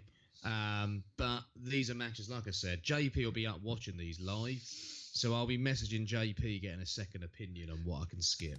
basically. What are you Um, be doing while you're watching them, JP? Making the breakfast, or, or what's the plan? Yeah, it's, it's classic housework time. That's what that's what New Japan is for me. Early in the morning. That although have to say this year the theme for G1 is piss poor. It was piss poor last year. I, I don't believe you on that. I liked. Oh, it was good. I think we made it good, JP. I think by repeating it on the We podcast did. over and over again, it's burned into Oh, my head. Fed up of that. it. the, it's the most wonderful time of the year. I got it as well. JP, can we bring it back for this year, even though it's not the real theme? I feel like we should. Yeah, I'm all right with that because that is the real G1 theme. Mm. Ugh. Is it man with a men with a mission? Um, uh, ba- ba- ba- ba- ba. Joker's Men- a rendition now. And with a mission. Yeah, Yeah. Martin saw them at Download. Martin Bushby said they were great. Oh, were they? Yeah, he's big no fan. Mabel and Mo though. I'm not getting it. I prefer men on a mission or men at work. Uh, we could only hope. Uh, but yeah, I think we'll be feeling it more next week, and yeah, we'll be by week two or three. Um, we'll we'll all be wanting to tap out anyway, so maybe we should be uh, careful what we wish for. But I was gonna say- we can do it, JP. Very quickly, who have you got in your final? On the two, I've got my main one. I do. I I always think I think Gedo can be predictable at times, and I think sometimes the most boring choice is is kind of the one to go for. I still think they're telling this long term story with Okada, um, and I think the the payoff to him losing so many matches last year and, and being such a bum last year is he comes through this as they kept mentioning on commentary on day one nobody's ever gone through the G1 and uh, well I think people nobody sorry in recent memory has gone through and been champion and, and won the G1 I think Okada's going to be the man to do that. I think that's kind of where, where we're going. I think that's the story. I think he beats Naito in the final. I think that'll upset the Naito loyalists. Um, but if you ask me yeah that's Yeah. my genuine view. On my on my voices one just to kind of play both sides. I've got Kota Ibushi winning but yeah if you ask me hand on heart I'm thinking Okada Naito final. The Okada, if Okada wins that, it's just kind of boring, really, isn't Mm, I don't know what you do for It's- a challenger. I know you create you create a problem, but you know, Ospreay can beat him on the way. That can set up a big match in the UK. Other people can beat him, and there's other ways you can get there. Yeah, I mean, I I I would say that it worked when they did it with Kento Miyahara in All Japan for the Champion Carnival, and it and I said at the time it had that look about well we're trying to create our proper race. So so if you Different you could, company, I was going to say you could. set of circumstances. Well, there is, but you could you could say if you're gonna you were gonna do this type of push with Okada, it would have been the type of thing in like 2013 Hmm. that like you know, as champion, winning it and going straight through. Um, I've got Tanahashi Naito in the final with Naito winning. I've just got boring because I'm trying to think of what two matches can they put on to get as many to, as many seats. What I wanted to have happen and what is apparently according to sort of a lot of the, especially the Kota Ibushi interview, was thinking one night you were going to have champion versus champion, Okada versus Naito, and the other one was Kenny versus Kota at the Dome. More as a case that Omega comes in and basically does one shot. It's not like a round for lots of storylines, but maybe he would he would do that for Ibushi. But it, it's by by all means to try and make it sound less likely. You'd love to think, oh, I hope I'm being worked on this one, but Mm. Possibly not. I, I really don't want another Naito Ibushi match as the final. I'm done on That Naito could happen. Yeah, matches. I could believe that. Yeah, Yeah, my my uh, how can I put it? My optimistic hope is Ospreay Naito as the Yeah. final. I think I'm dreaming, but, Mm. Ospreay Naito Jay White, Sanada- no? Yeah. but ah, come on, mate.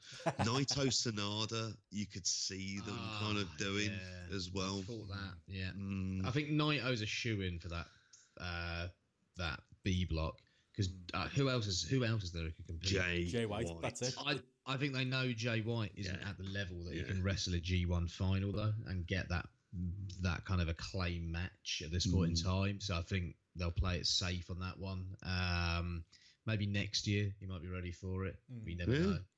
Yeah. Then, well, then again, he might just blow us away this year, Joe. He might make a believer of He you. won't.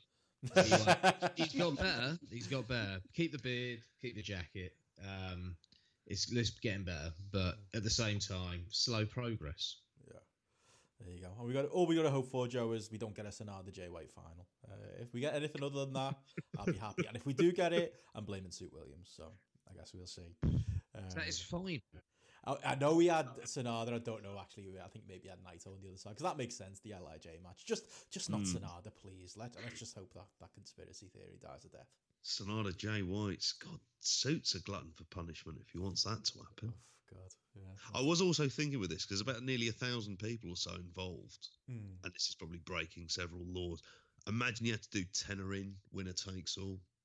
So you got like sort of eight grand on the line. Oof. Of course, a shifty geezer like you money involved. The G1. Oh, It's honestly, you'd be machines watching again. it. Yeah, Uh. you'd be watching it going like berserk in the final. Grapple pick'ems Stuff next year. Should we get Gareth on it? Yeah, but there has to be, you know, and I don't gamble, but I think you put that, you add that element in there of like 10, make it 20 quid, 16 grand. No, like, oh, well, if you get to the, if you're second, you get some money. No, winner takes all one person. It sounds like your idea of that pound and a pint glass for strippers or something you had as well. That wasn't like my What? idea.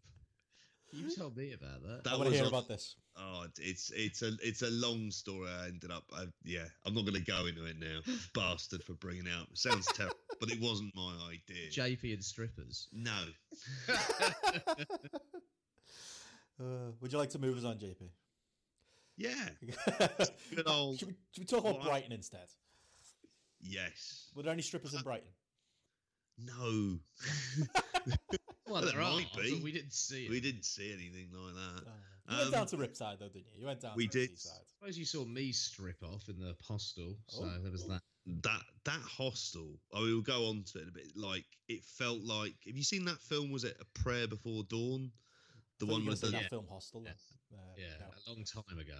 no, not A Prayer Before Dying. The one Oh. of the young lad who ends up in a Thai prison oh, from the Liverpool. boxing one. Yeah, No, I've not. uh, You tell me to watch it, but I've Yeah. never got around to watching it. it kind of sleeping it's it you know it's pretty grim a thai prison and it made me think of this is the place where we were staying there was four of us in a room it was like a sweat box with just a fan on the ceiling No Where's the curtains.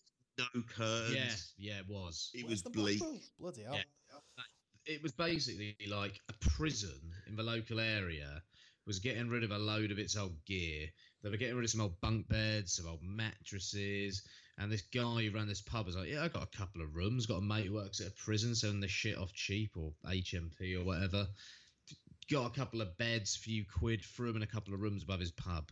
It uh, it was the closest I've ever like felt to sleeping in a night in the cell. Like, yeah yeah. Amazing.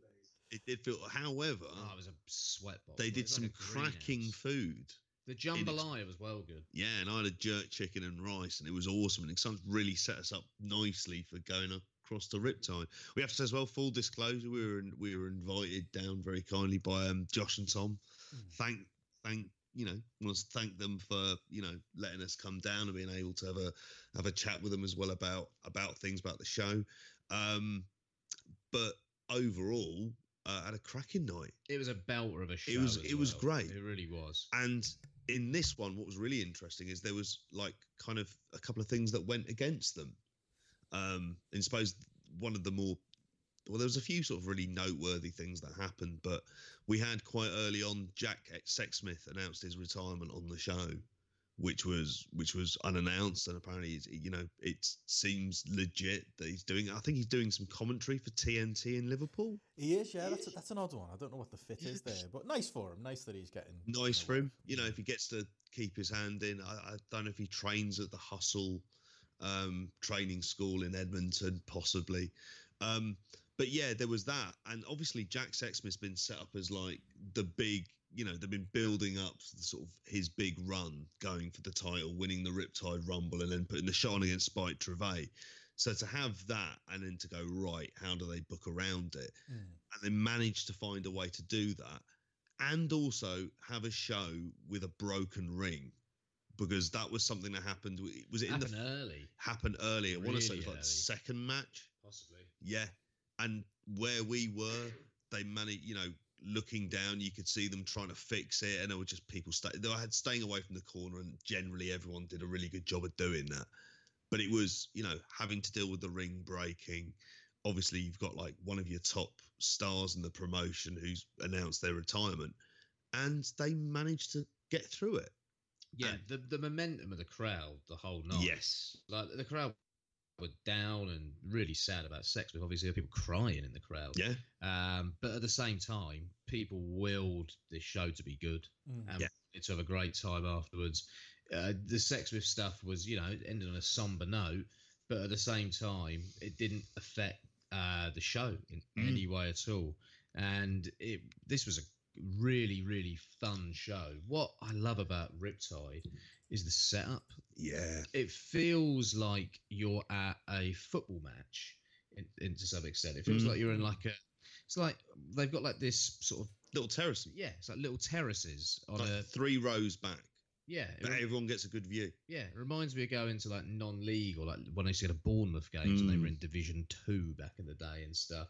And I used to stand on the terraces and it was like rest watching wrestling on the terraces. It was really fun Yeah. atmosphere, really fun way to watch it. Good view of everything as a result of the way that they use the terraces. Really well lit venue. I know that's kind of a odd thing to say. We don't really Mm. talk about lighting in venues. it's do we? basically a church hall but Well, it it's like was. it looks so good on VOD. If you went there in person and it looked like shit, that'd be notable, wouldn't it? Like it's cool that at least it sounds Yeah. like the that experience does translate, even if maybe it's not quite as cinematic.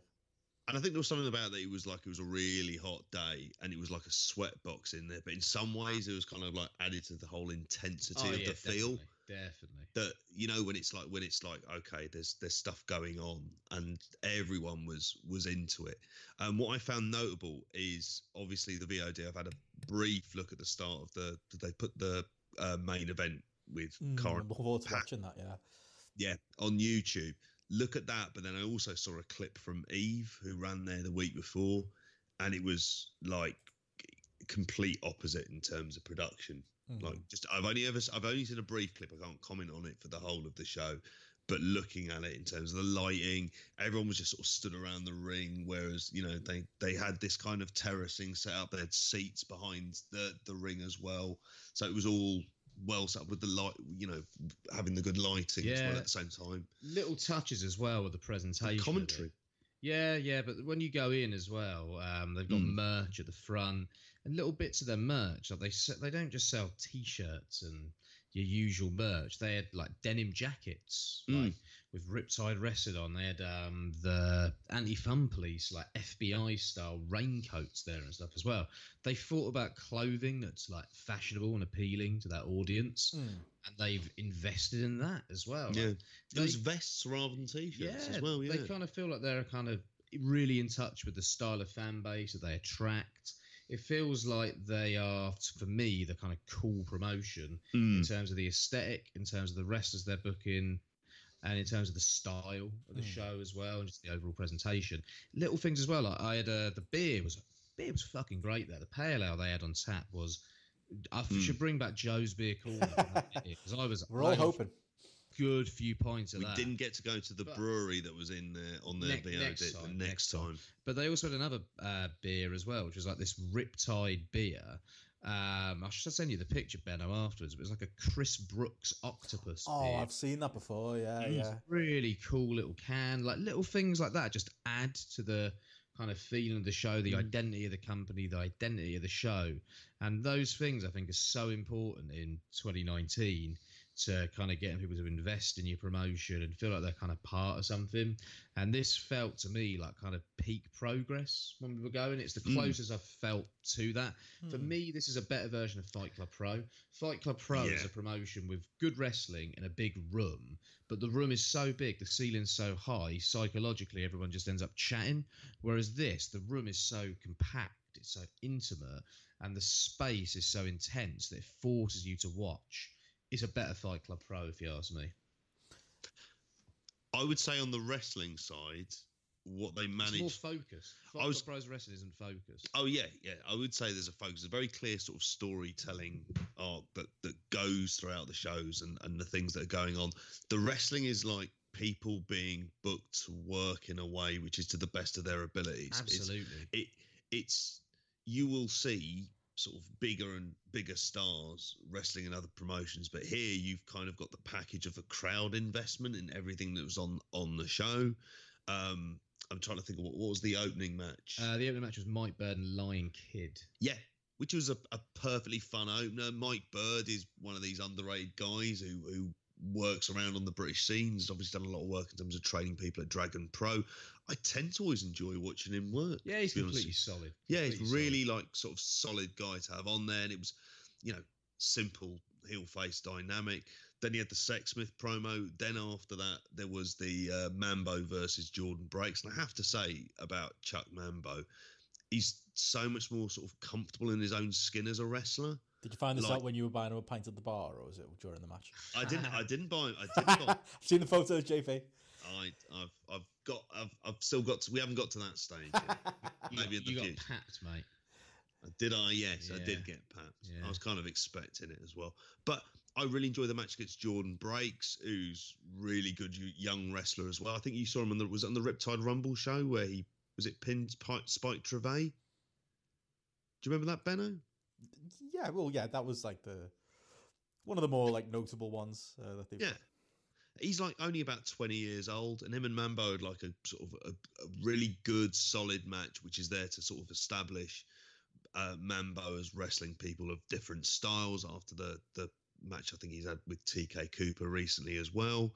You know, really sort of solid undercard. Then there was the issues with the rings. They had to have a couple of breaks in between, and they had It's a always a killer to like the momentum of a show, that isn't it? When that happened, there've been so many Northwest Indie shows that yeah, happened. That's cool. It didn't. It didn't kill it. They had a quick break. Um, TK Cooper, Kyle Fletcher, which would have been the first half main. Mm. yeah, they had the four-way tag they had the four-way tag. wild four-way tag, which was awesome. Oh, the teams for this. Ah, Curtis Chapman as a heel. Honestly, so good. I wish that Rev Pro would go with Curtis Chapman as a keyboard warrior. It's such a good gimmick. Mm. Him and Gideon Grey were a hilarious team. yeah. Paul Robinson and Shakara, which was random, but it was fine. Ginny, this is the best I've ever seen Ginny. Mm. Like you know, I'm not, I was with a with a mate of ours who he lo- he's a wrestling fan, but he's kind of a lapsed wrestling fan, and he really wanted to come to a show, and he was really into this match. And I was saying to him beforehand, well, I'm not a big Ginny fan, giving him my reasons why.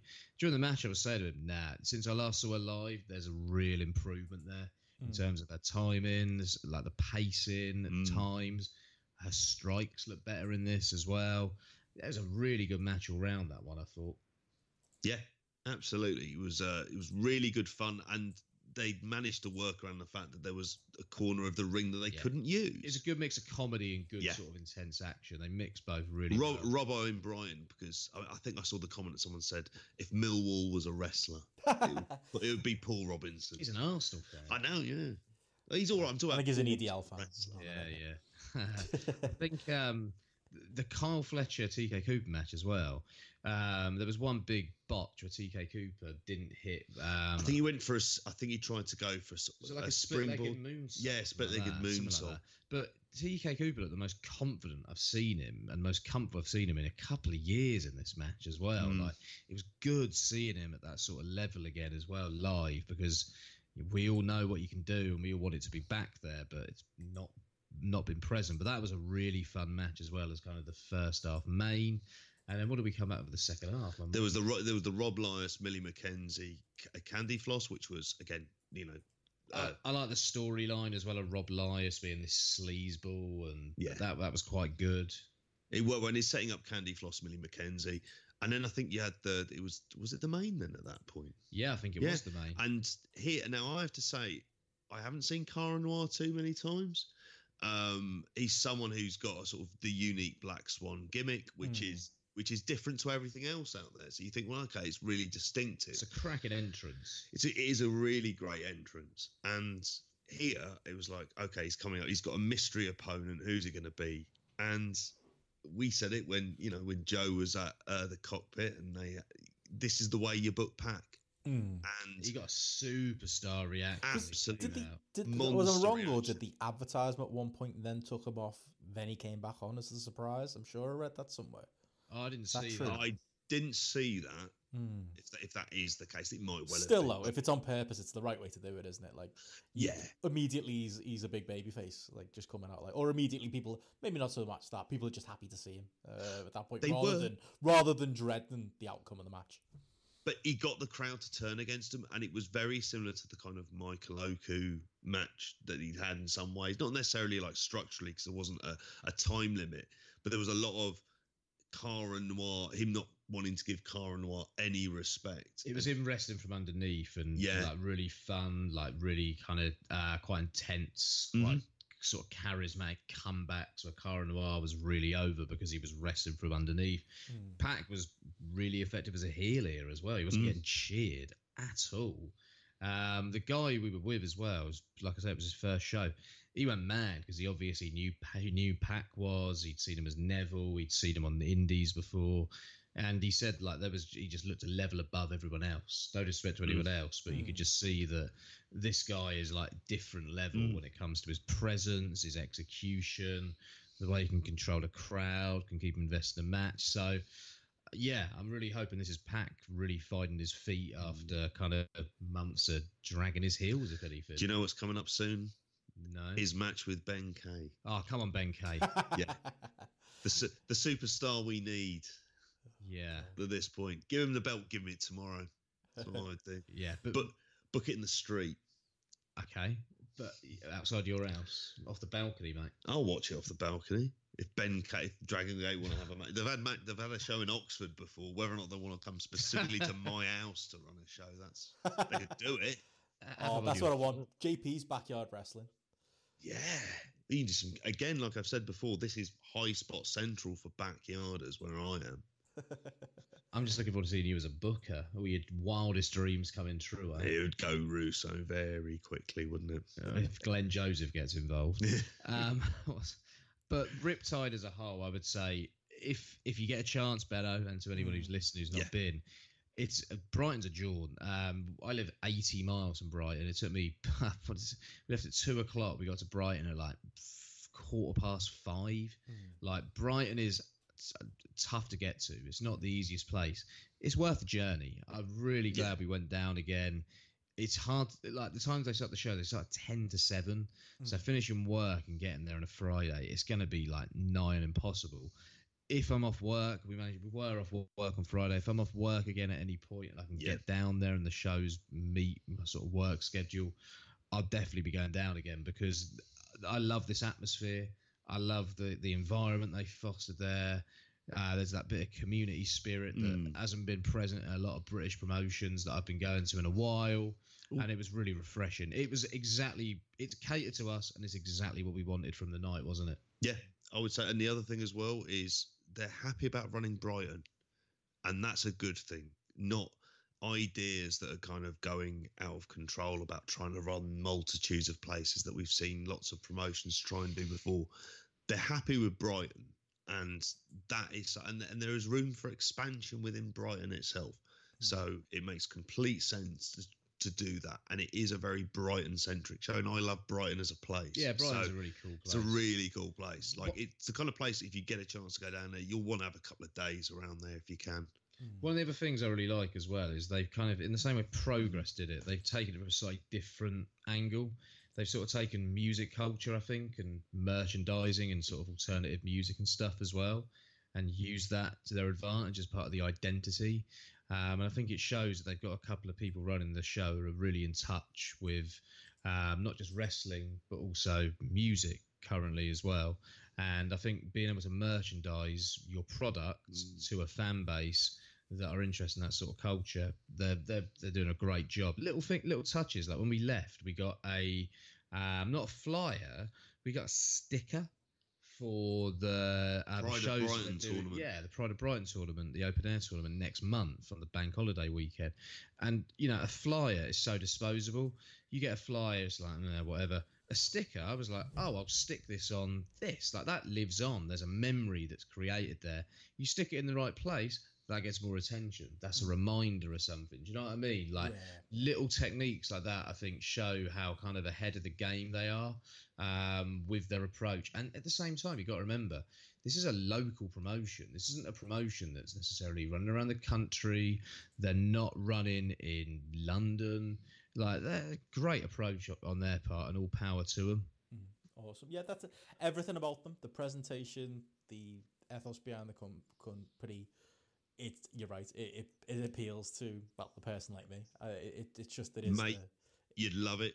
We Yeah. could get you going to the cockpit as well. You'd have an absolute cracking weekend.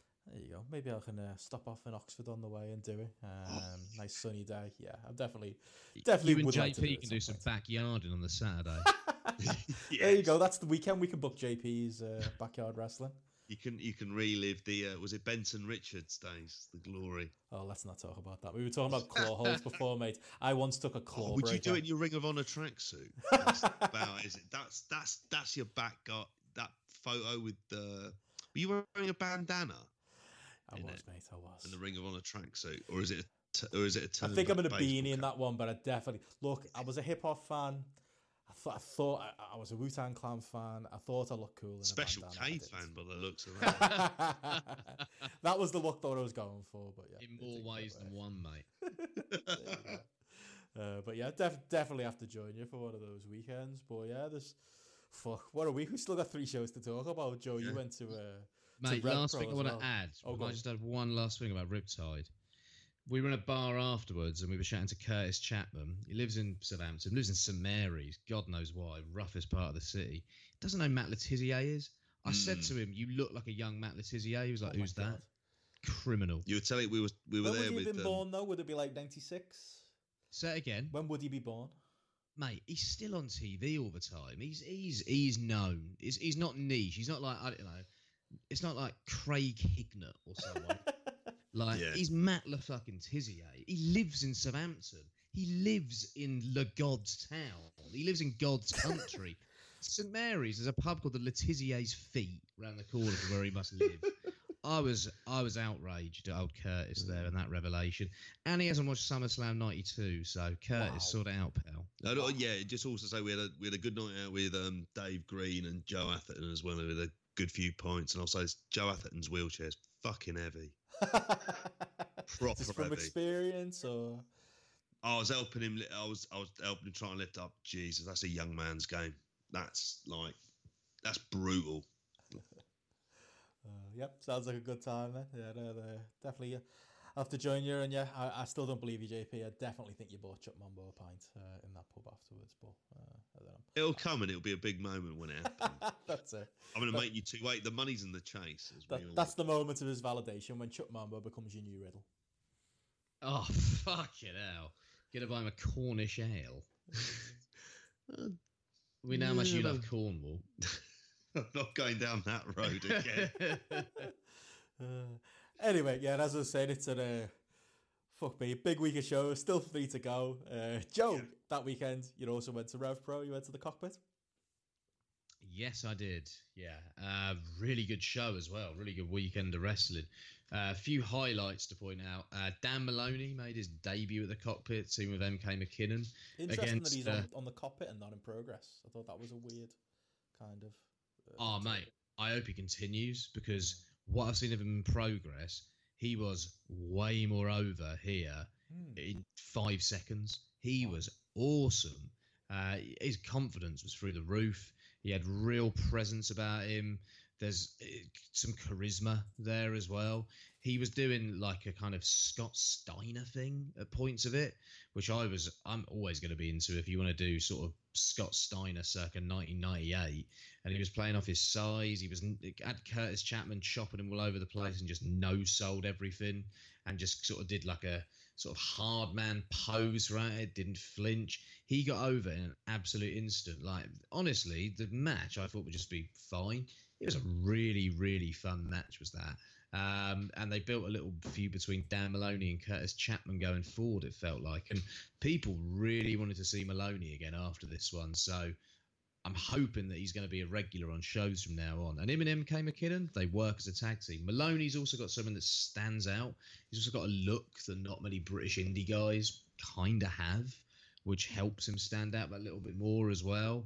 Um, so that was a real highlight. Um, the other stuff, they continued the Sha Samuels Bodom Aussie Open feud that I'm a big fan of. Um, I don't know if I'm a big fan because I've seen all of the angles and I've been there for a lot of the stuff, but I, I feel like Josh Bodom and Kyle Fletcher legitimately hate one another. Mm. That's the impression I get from it. um, Bodom referring to That wouldn't be surprising, really, would it? Oh no, not one bit. Um, but they had a, a decent match as well. I thought they maybe could have gone for a bit more of a crazier brawling style at points rather than the kind of indie match. I thought that was mm, something that I would have suggested considering the nature of the feud. Um, but they advanced the storyline well there as well. You then got a Sha Mark Davis match, which did exactly the same. And then that broke out into this crazy brawl where the entire roster, other than Pac and David Starr, ended up in the ring battering one another. That was bizarre, but kind of hilarious, and kind of really got over the crowd as well. Everyone going mad. Um, some good Curtis Chapman, Dan Maloney in there again as well, which I was happy with. Uh, so that was another real highlight from the show. And then the main event between David Starr and Pac was another really good Pac match that I saw over the weekend. So from being so down on Pac, he's really gone up in my estimation over the last month or so, and this is another really good weekend for him. Um, uh, did you guys hear about that match and what happened at all? I, I looked with Yeah. trepidation. I was a little bit worried because I was like, I kind of felt like I knew what was coming, but it sounds like they did, they did it in a creative way. Uh, Yeah, they even did. If I don't love it. Yeah, it played off the Zack match and the way that ended as Mm. well. And you had the stuff with Roberts and Starr that continued. Starr was great throughout the match in terms of the way he was taunting Pac, the stuff he was saying about Dragon Gate. Uh, What was he saying? uh, he was just asking, sort of talking about like He was threatening to step on the bell. It's bell- only yeah, fucking yeah, Dragon yeah. Gate. Did he say that at any point? Yeah, no, he was asking what he's protecting and stuff. and then there was a great spot in the match when Starr got the Dragon Gate belt and said, "Ah, this is what you're protecting, is it, Pac or whatever?" Oh, and he kept referring to him as Neville. There was a great bit at the beginning where he called him Adrian and then said, "Oh no, they took, they took that name away from you. Sorry, Neville. Oh, they've taken that one away from you too now, Pac." And then he just kept referring to him as Neville and Adrian throughout the match and kept taunting him. That was hilarious. Uh, but with the Dragon Gate belt at the end, he took the belt, it was on the floor, and he was like, Oh, so this is what you're protecting, A Pac. And then went to stand on the belt, and Roberts pulled it from underneath him. And then that led to the ending. And Jesus, that was loud. And as a finish, that really worked. Um, and people weren't too disappointed with the way it ended because they played off the. Think how much press the Walter stuff got. They played off what that Walter stuff got, and I thought it was a really smart way to use the heat that Dragon Gate belt has got Pac in the UK, and to play off of that as well, and to play off of Pac's whole storyline narrative in Rev Pro so far, which has basically been disappointment because of fucking Dragon Gate. Yeah, that's it. Dragon Gate's kind of the kind of the big heel there. Um, yeah, I don't mind that. Until I mean, Ben K rides it to glory. there you go. Yeah, and then and then a David Starr can be. I mean, I would say like who means more to Rev Pro right now? It's David Starr, isn't it? So I still don't love it. It was fine. Like it honestly, by the end of it, mate, with the promo with Quildan, the the the loss didn't matter. See, I don't like the sound of that though. This Quildan stuff. What is it like? Uh, he's putting company versus stars Rev Pro career or something like that. Yeah. I don't know. It's it's very confusing, and I'm kind of like, what? But the promo segments are good. Hmm. If you're there in the venue, people are into it because people love Starr. I, I don't know. I'm willing to give it a go. It, it's confusing. It's odd. It's very unrev pro, but they are telling stories as well. They are giving stories a go and letting them play out of the shows. I think they could do a better job at promoting some of those stories Mm. and maybe doing some more video packages, releasing a bit more stuff on YouTube at times as well. Hmm. JP told me they did release the Starr um, Quildan promo from this Sunday's Hmm. cockpit on there, which is a really good step. It's an odd storyline, but I think in the venue on the day, it's going to be over as well because Starr is over in such a big way. I don't know where they go with it. I don't know what Hmm.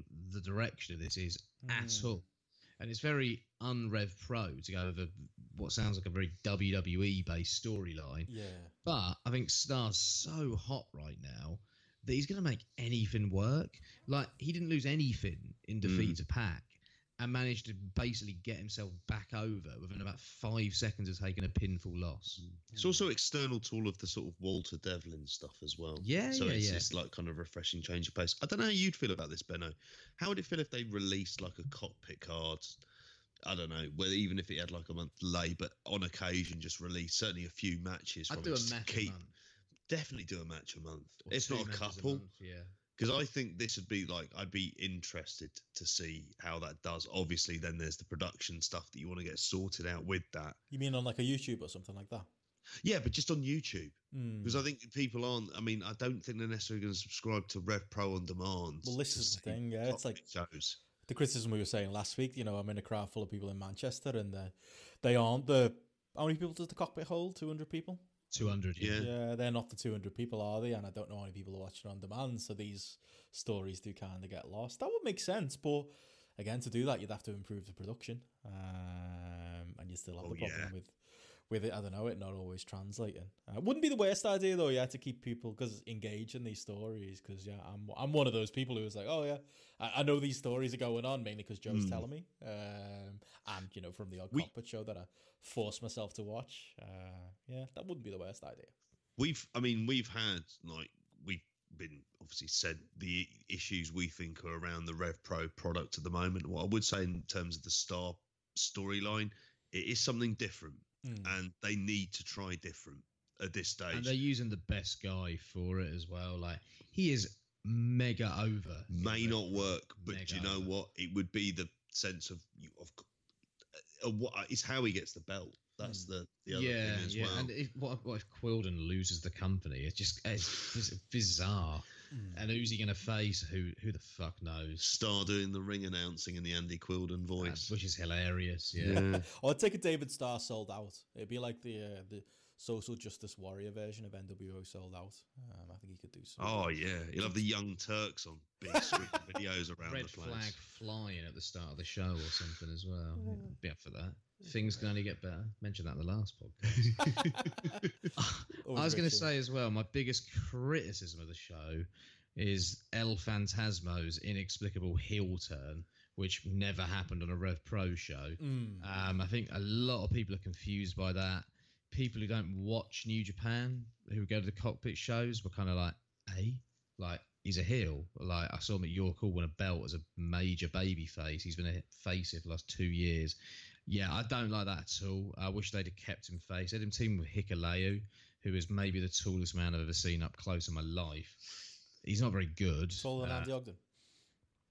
Oh, oh yeah, he tower over Ogden. Ogden better watch himself if he comes to a Hikuleo, that's for sure. I don't think Andy's going to try and fight him at least.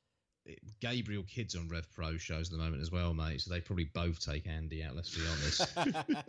Get Sam Bailey in the mix as well. Could get could get nasty. Get Jeff. and he's a there, lovely bloke. Why is he roused anyway? Who knows? But yeah, Hikuleo's got a way to go. I'll say that. Um, White Wolf dissension as well, with a bit of a split that they were teasing Good. as well. So A Kid should be a singles wrestler. Like I, I, I like them yeah. as a team, but what we was like we were saying last week about Rev Pro, you want to capitalize on that. A Kid's going into Battle of Los Angeles. You saw. wanna, you wanna do, s- you wanna be doing things like that with him. He should be in the big Rev Pro singles matches. Yeah, I'm hoping if Ospreay uh, comes over for a York Hall show this year as well, they do A Kid Ospreay at some point. I know they did it in White Wolf, obviously, but seeing it on UK shores as well and would be a great way to help A Kid get over that little bit more as well and defeat. I think so.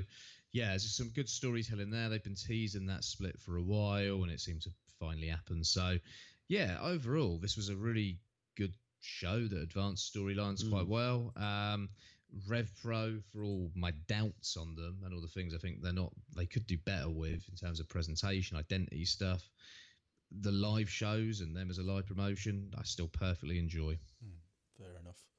Um, yeah, it sounds like a fun show. I do want to. I think going to JP's point about putting things out free, like a David Starr Pac match, that should be out free somewhere. You should be able to click and watch that. I believe the the show's up already though. It is on the on demand. I've got the on demand. Uh, I think I'll have to watch that. Um, but yeah, I guess we'll see where the where kind of the crazy story goes. But I think the biggest thing for me though, you, you were there at the at the cockpit live. I was in Manchester watching Progress live, and my biggest thing was like li- listening to those names who were at that Rev Pro show. It was like at Progress, I was like, "Where's David Starr? Oh yeah, he's at Rev Pro."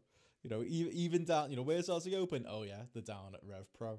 Quite interesting that like that these wrestlers were, were I don't know, maybe it's the last minute way that Progress are booking their out of London shows at the moment, but very interesting that yeah they're, they're, going to be on a on a cockpit show rather than being on a Progress show. Pac as well, you know, surely be the obvious choice for that Newcastle show on Saturday. I was just in Manchester, but imagine if he turned up there. Um, yeah, interesting to see the the difference in yeah who can who can book who at the moment when the when the two promotions do go head to head. Um, but yeah, uh, pro. I was at Progress Manchester. And it was I had a fun time. Um, it was the definition of a one match show is probably the the one thing I would say. Walter Ilya Dragunov was the main event. Walter Ilya Dragunov is the only match that you really need to go out to UA to see. Uh, I know JP, were you watching a bit of Chapter 90, were you? Um before we I was came on? going to, and I didn't get around to it. So at some point, I do need to have a bit of a progress Mm. catch up. But um, it's quite. I suppose things are now slightly easier for me to be able to catch up on a couple of things. But it's to be honest with you, it's not going to be whole chapter shows. It's going to be Mm. selected matches. So yeah, when I heard about Walter Ilya, just thinking, yeah, that's that's the one to really see, is it? Yeah, that's it. And the reason I bring it up is like I was watching that Chapter 90 show and I've not finished it yet myself, but there's a clear rebuilding attempting to go on in progress at the moment. Uh, Mm. Obviously, Natural Progression series is coming up, so that's the main reason they're using so many of the quote unquote young boys. Um, but we're getting weak undercards right now, and I think I can take that as medicine if it you know leads into us, you know, eventually getting you know some more stars in the undercard for progress. Um, at least that's what it feels That's like. what they did before, though, isn't it? yeah, it feels like that's what the tactic is right now, but they're doing it in such a weird way. So, you know, I go into this chapter 62 in Manchester.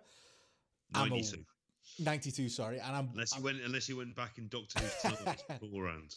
Oh, don't give them ideas. But I go in like knowing that Do Not Resuscitate are, are feuding with more than hype, but similar to what Joe you were saying there about the, I don't know, the, the, the Rev Pro problem there is sometimes where if you're not following the VOD, you don't really, really know what's happening. Was I supposed to know that, that, you know, the, the ins and outs of this feud that they'd had on previous nights? Surely they just threw them out there. There was a, a couple of matches on the show, you know, do Not Resuscitate had a tag match with more than hype. It was Spike Trivet and William Eaver against Darren Kearney and Nathan Martin. And it was just thrown out there as a tag match as the semi main event. And I'm sorry, but I mean, I'm aware of the story going on, but I've not seen any of it. I've not seen Spike Trivet talk it up, which I'm sure he could. I've not seen William Eaver talk it up, which I'm sure he could. You know, even Chuck Mambo could talk it up. He had the match with uh, with LJ Cleary uh, on the show as well. I mean, I, I, I just yeah, it did it didn't really mean anything, and I think if you're gonna go with the like these this this influx of of young talent. I think you need to do a little bit more of that because otherwise they're just going to die in these spots and people are going to walk away just talking about one match and and not what really is a you know I saw the more than hype lads talking uh, on Twitter as this the being the the biggest match of the of well the one of the biggest weekends of their career. Um but I don't know uh, it should for me be a bigger deal that they're there in the semi semi main event. That's not to say LJ Cleary and Chuck Mambo wasn't very good. Uh, it was uh LJ Cleary is obviously of the three got the well, at least for me, got the, the, the most potential going forward. Yeah, the he most yeah. personality, stands out the most. He's the one of the three who everyone knows his name. Uh, I think the other two do kind of fall in the background quite a bit. He looked good against Chuck Mambo. It was cool that they gave him that that he, he got a win against Chuck Mambo, which is a you know a, a vote of confidence from progress in him. Um, but yeah, the problem in doing that again is that the, the crowd are gonna aren't gonna be hugely familiar with them. And yeah, as I mentioned before, they did a, a Jordan Devlin Connor Mills match on the undercard as well. Um, I don't know what happened to Maverick Mayhew. Does he still exist? Is he still a wrestler? Uh, wonder. Hopefully, he's not injured. but- yeah, they don't seem to like to, to use him anymore. I mean, that, but that was another one where Jordan Devlin's quite clearly going to be going over, but they give they give this was like the semi main event of the first half, and they gave Connor Mills lots of offense and gave him lots of you know chance to to at least get over with some of his big moves and to get over with his selling and to just look somewhat competitive out there with Jordan Devlin. But again, you know, he's another chance the progress have got to take right now, uh, and he's someone who he's fine, but I think only only only meets a certain level.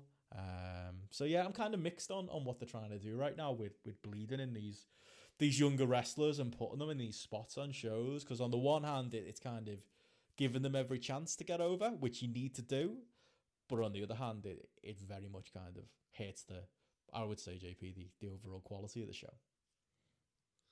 Yeah, sounds like it. I mean, it, it's as a as a live experience with the crowd into, you know, were they completely dead for for long period? I say completely dead. Was it quieter than usual for Manchester shows? I would say middling. I thought the atmosphere was really good, especially in the main event. Uh, Okay. It was a rowdy that, atmosphere. that, was- that was the only thing that seemed to get any buzz that I, I saw Hmm. about from that show on that day. I also think as well they've had three shows in quick succession. Mm. They've had the Camden one, then they've had the Newcastle one, immediately followed by the Manchester one. So Hmm. that's where possibly from a storytelling perspective, unless you're kind It's of tough. really on it, Yeah. you are gonna you are gonna miss stuff. So Mm. in some ways, when you're saying about like the feud between More Than Hype and Do Not Resuscitate, it's like I you know I'm still sort of baffled that Do Not Resuscitate is still a thing. Yeah, I didn't know. So either. It feels to me like that main event they just imported someone else's product again. they did Super Strong Well- Style in the final to try and get some attention and some hype. Yeah. Well, to that point, like the as far as import and stuff, like the, the main event of the first half was Jonathan Gresham against Eddie Kingston. Like, I mean, that's the is that a progress match? Like, that's like such an odd. I mean, I love Eddie Kingston. Got a photo with him. Yeah. Lovely bloke. Had a nice chat with him. Love Jonathan Gresham. What a weird match though. And it's like, I think that's why. Again, I'm talking about this as a one match card because they had a, a solid match. You know, Kingston's brawling against Gresham, you know, being the smaller man and trying to grab holds and, and fight from underneath. And then the match finished with a count out. I don't know whether Kingston, having, you know, lost to Walter on the night before, had something in his contract where he didn't want to take another fall. But again, you know, you're looking for something in the undercard to kind of balance out the heavy use of of younger guys, and you know, and to their credit, non WWE contracted guys, which is something I've been asking for. But then even that doesn't really deliver because it's an okay match with a, a really, really head scratching finish. Um, Trent Seven and Paul Robinson was all right. Uh, Paul Robinson's one of you know maybe not to uh, to everyone's face uh, tastes on Twitter. Um, he definitely yeah, some of the stuff he comes out with on there is uh, probably unadvisable. But as far as in a building goes, he's one of the he's always one of the highlights on the show. But again, Trent Seven's supposedly uh, one of your big names in progress. They protected them in that Walter defeat, didn't they? Um, they've def- to protect him here by giving him a, a big win over Paul Robinson. But does he really mean a huge amount to your undercards right now? Uh, it's just such a a weird period for, for, for progress. If anything, I'd have Paul Robinson going over in that position. Like I, I went with my brother, who's uh, not a wrestling fan, who's only been to one progress show before, and the the two wrestlers, and I'm going to talk about Walter Ilya Dragunov in a minute, but the two wrestlers he came out talking about are Paul Robinson and Ilya Dragunov because I think with Robinson, he's such a big character and he's so entertaining in these undercards, and I think Progress feel like they can beat him. Um, but I don't know. Yeah, we, I, I suppose Trent Seven's a name you can mix in, but I don't know what you get out of like pushing him really hard right now either. I mean, maybe it sounds like Progress can't win with me here because the they're trying different things on these undercards and trying to very. I mean, this wasn't an NXT UK show. Well, the main event you could maybe you argue it might be, but overall it was a progress feeling show as far as 2019 goes. Whether that's a good or a Okay. bad thing, but yeah, it just feels like right now, yeah, there's a a lot of experimentation going on, and yeah, not all of it. Um, well, um, to be honest, a, a good chunk of it is landing really for me. Ah, they're dumb. wow. Ah, come on. Ring of Honor 2008 9. I wanted it to be good. It was done. It never got good again. Let's be honest. Really, this is dumb. Um, yeah, I've got no interest in this show. I might watch the main event. Watch the main I event. just feel like I just feel like I'm wasting my time watching progress at this point in time. They're not cool anymore. They're cool for people who know nothing about wrestling, and everyone's willingness to be good and trying to make out it's good a lot of the time. They were done a long time ago, I'd say- and Oh, the nail it will be officially put in the coffin at some Say that you'll be when WWE Network do a, t- a live progress anniversary May- special. maybe the hundredth show, mate. Yeah. it's, it's funny because, like, I would say, I don't know, not much about this undercard gave me much hope for progress going forward, but Mm. I don't know. I wouldn't. I don't know. I'm not, I'm not sure if there's anything else there, but I would say like, Mate, notable for me was really notable, and I've noticed this difference when I saw a bit of the last Camden show as well. Like the two biggest moments on this show got that got the biggest heat.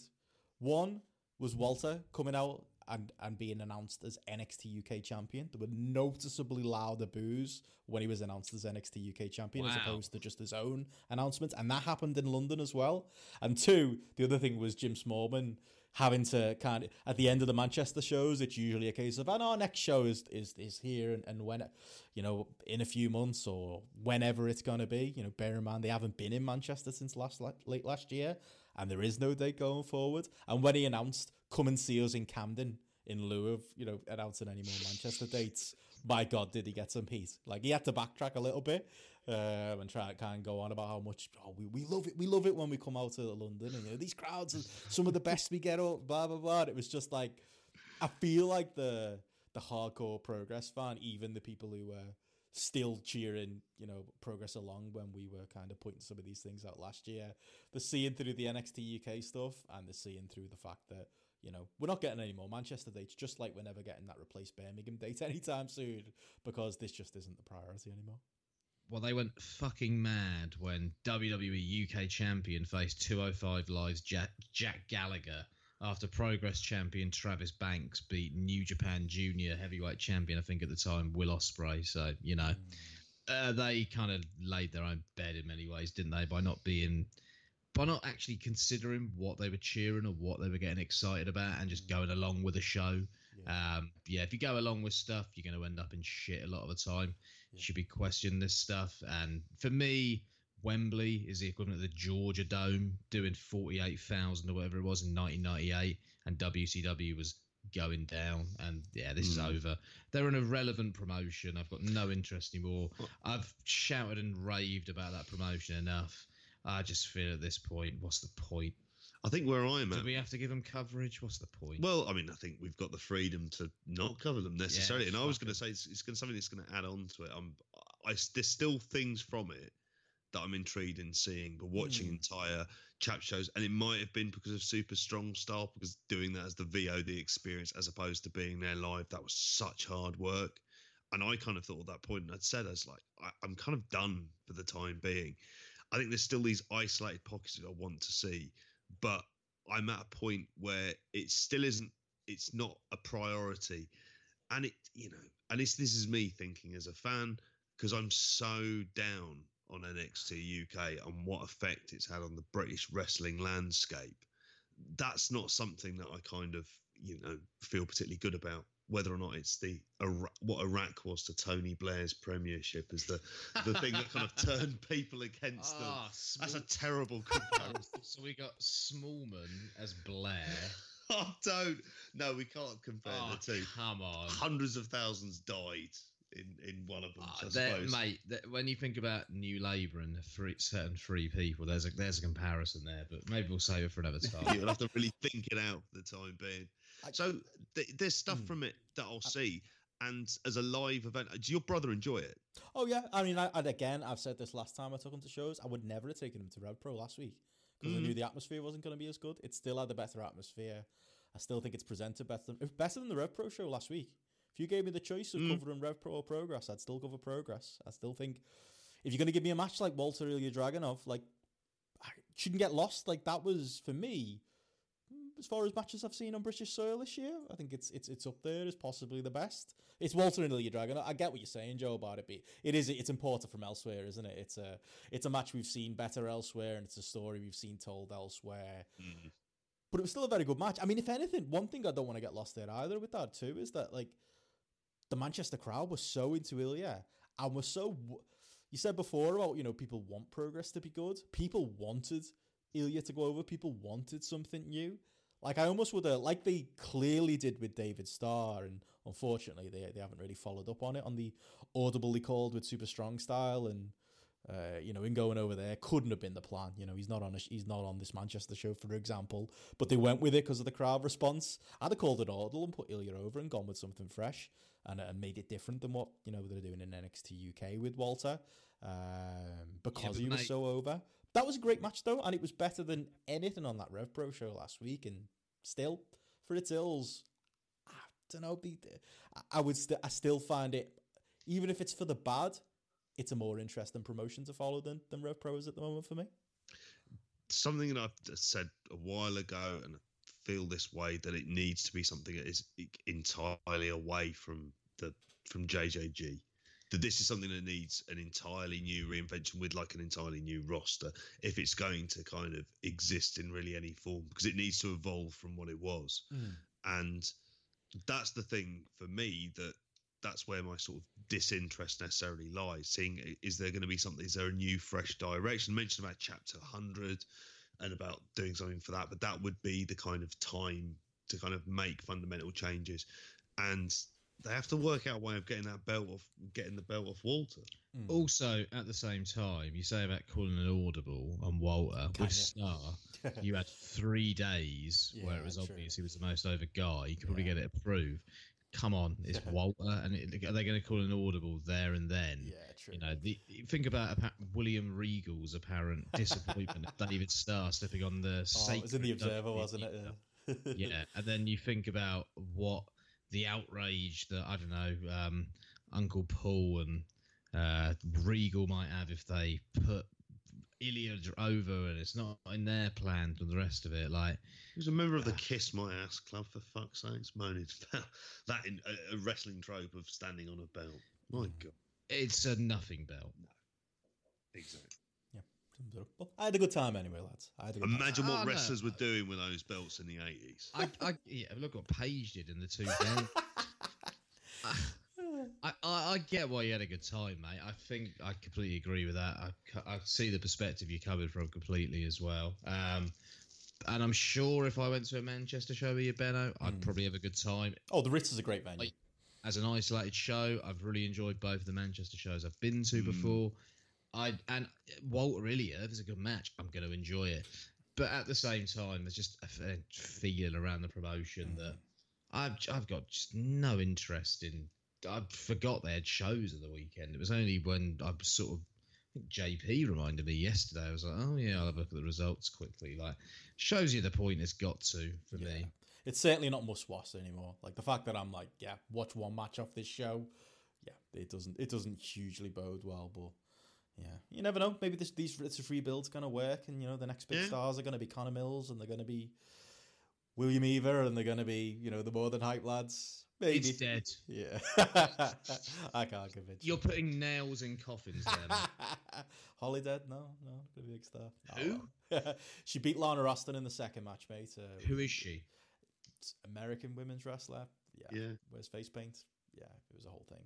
Am I missing Uh, out much? Yeah, it was. Yeah, not much going on. Um, Okay.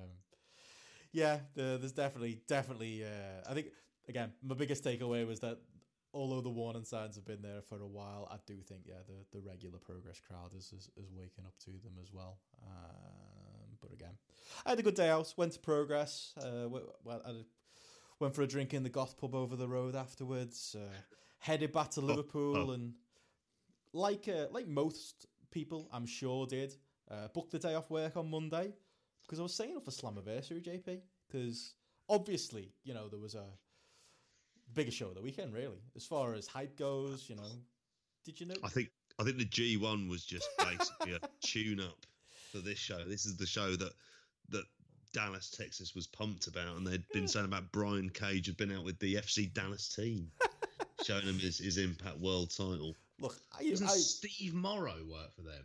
Ex Possibly. Yeah. I think he's their manager, isn't he? Or at least, he at least was at one point. Well, I'll be scouring for that photo afterwards of Brian Cage with Steve Morrow. Let me check. there you go. He's he's he's on it now. That's going in the But- show image. I would have done. Do you know what? Considering, without going too deep into into it, me and Joe, there's a couple of things as teachers you've you've got to do at the end of the year and go through this sort of process of moderation, and it can be quite stressful. In fairness, it went so smoothly on moderation. I could have fucking stayed up and watched Slammiversary live in the end. Just testament to our professionalism. It really is, isn't it? Oh, Cody, you're not what- tell- I would have have thought you you would, JP. Will? Killer Kross Eddie Edwards isn't going to watch itself. Sorry, say again, mate. I think it really is though. I think uh, literally, I think it's me, you, my mate, mates Matty and Curry, and that's as far as I know. As people who watched it, and the likes of John Pollock and that who were covering it. My God, Twitter was dead. Like I was, I was trying to scroll it, like hoping to be other people kind of live tweeted it and watched it. Like it's a real. It's like Impact and MLW are like. It doesn't matter how good they are at this point, especially Impact. Like it, there's nothing they can do to get people to watch their shows at this point because it's been good for a long time. Anyone who Yeah. watches it would recognize that. It's just people aren't watching it. Um, and they haven't had. When was the last time they had a bad big show, JP? Like they haven't. Like uh, in like Really? the the Don Callis kind of modern like this era of Impact. They don't I was do gonna say, yeah, the- shows. yeah, the Callis Moore era in Mm. terms of big shows has really delivered, and this one was another really, really fun, easy watch. Mm. Managed to to get through it, And even but yeah, we've left it till last, JP. We've got like five we- minutes, and we've we we've out well. In fair, if, if you're listening up to this point, it's a good hour of Slammiversary. I'm joking. We're Check the doing runtime. of Check the show notes. Just to interrupt, Steve Morrow left FC Dallas in 2008. And that's and hasn't managed since. So it tells you how outdated my MLS knowledge is. He's currently the head of youth scouting at Arsenal. so yeah, I know. I remember something about Yeah. that. I should have picked that up on that straight away. Bloody hell, mate! You should have. Slacking. Slammiversary. Yeah. Rhino turned up. That's a big thing. Yeah, yeah, Rhino. It was. Oh, you mentioned about MLW, right? And it, it's interesting because it, it's so similar to MLW in so many ways, isn't it? Mm. Um, ultimately, this show, but it's also quite sad because I think I'm reminded of. Imagine if they'd had like this kind of show if they were anywhere like anywhere near like a Spike, what they could have managed to have done around that time. And the absolute bullshit that they were doing instead to try and drive themselves off that network. And it's sad that they're Mm. at this point and you see the pay per view numbers around the 2000 mark. I mean, it's not good, No. but really bloody good fun. Yeah, that's it. And that they're doing it. Uh, yeah, it's if no one's watching, does it even matter? But and they're doing it as well without like the losing stars at like a clip. You know, I didn't even Mhm. realize that Pentagon and Phoenix were in on this show. They're done. Yeah. I didn't realize that this was going to be LAX's last show, as we mentioned earlier. They're Yeah, done. they do the TV tapings. Is that right? They're doing, it and then that's it. That's it, and then they're gone. John Morrison's done with them as well. But even in the face of that, They'll still- survive that. They'll survive the loss of him. Yeah, they- well, yeah, there you go. Oh, God. Never put a micro. Why? What is it with wrestling promotions putting a microphone in front of that man? Like, I don't get it. Like, just never have him talk. He's that bad. Just never have it happen. But like, aside from that, again, it still was a very good show. I mean, I thought obviously the most notable the main event, Sami Callihan and Tessa Blanchard. They built up like this whole, you know, we're doing it. We're doing the first ever intergender match and. TNA is always going to TNA because no matter how good it was, and it was very good, and it was a well told story, for some reason they still decided to put Sami Callihan over. You know, let's let's put the let's put the heel man over in the in the big time first time ever intergender match, intergender men, Mm. main event that they, they were building. That's the most. That's a very TNA decision, and it didn't feel like it was going to be leading to another story going forward. It didn't feel like yeah, Sami Callihan kind of did the baseball bat thing, and it was like a, a passion of the torch moment, giving Tessa Blanchard like a bit of a nod, um, and that was kind of it and done. I hope they they continue to tell the story because I thought it was a very good match. I do think Tessa Blanchard can be a, a huge star in wrestling, which is crazy because two three years ago I never would have said that. Um, she really is great. Um, but no, I really enjoyed that as far as the match goes. I didn't love the finish, but I loved it as a match, and I loved Sami Callihan is, I know he's got his detractors, and not all of it's because of what he actually does in the ring and you know Mm. who he is as a wrestler. But as far as a heel base goes for a match with Tessa Blanchard, I thought he was absolutely fantastic here, both in the build, in the promos, and in the match itself. I thought that was great. Yeah, they're they're really high on him. He's like one of their. I think Callis is on about a strategy of trying to build around sort of six people, and Mm. Callihan is very much there as their kind of. They're, they're like second top heel Mm. at the minute. He's always going to be kind of around there. So in some ways, I wasn't surprised that he won. Um, Tessa Blanchard, it's going to be an incredible statement to make. In some ways, she should be in WWE. Mm. She should be in whether it's teaming with or against Charlotte Flair because she does have like I mean I thought she was really good in this and the way she sold. I love that spot near the beginning where she dives through the ropes and he caught her and then he sort of swings her into the barricades on either side. So it was brutal, but it wasn't like kind of nasty, if that makes any sense Mm. when it came to intergender and and the fact that she slightly busted her nose towards the end did kind of add something. Oh yeah, yeah. Uh, like a level of like violence there. there. Yeah, it wasn't like Dustin Rhodes, thank Christ. But, But I it was mean, fine as well because like the other point is like you know to, to link what you're saying there, intergender's not for me really. But I really Yeah. wasn't bothered by it. Even the fact you know she gets busted open and blah blah blah. But like she She's- she can handle herself. Like I, if there's any woman Yeah. uh, you know in, in a match with a bigger man that I wouldn't worry about, it's Tessa Blanchard. Like uh, both in. I suppose the way she carries herself, but also the way she executes her moves. It didn't look silly at any point. It didn't look choreographed at any point. It just looked like a fight. Um, Yeah. And you know, I'm not on that side of the fence usually with intergender, but I thought it worked from that point of view too. Well, I suppose we, you know, we went to Riptide, which is something that prides itself on doing intergender in a way that, and the analogy I'm always going to bring it up, kind of like Street Fighter, and they kind of did the same thing here. And she's so credible, Tessa Blanchard, that she is someone who you could see them going behind. However, you mentioned, you know, they're kind of losing stars and you know losing uh, LAX, who was really their their sort of top line stars. It depends on how long they can hold on to her for, because she feels like she really should be on a bigger platform than this. Yeah, uh, for me, WWE, and you know, Yeah. I say that because I love WWE, but So both It's a good most fit. of the best. she should be in Yeah. there. with- Her and Charlotte should be having a legendary. She would feud. she would stand out there. Yeah, yeah, definitely. She's And got presence. You you got to push her if she goes there. She's probably better than anyone on that roster. Uh, maybe apart from Asuka, but she's not been in form.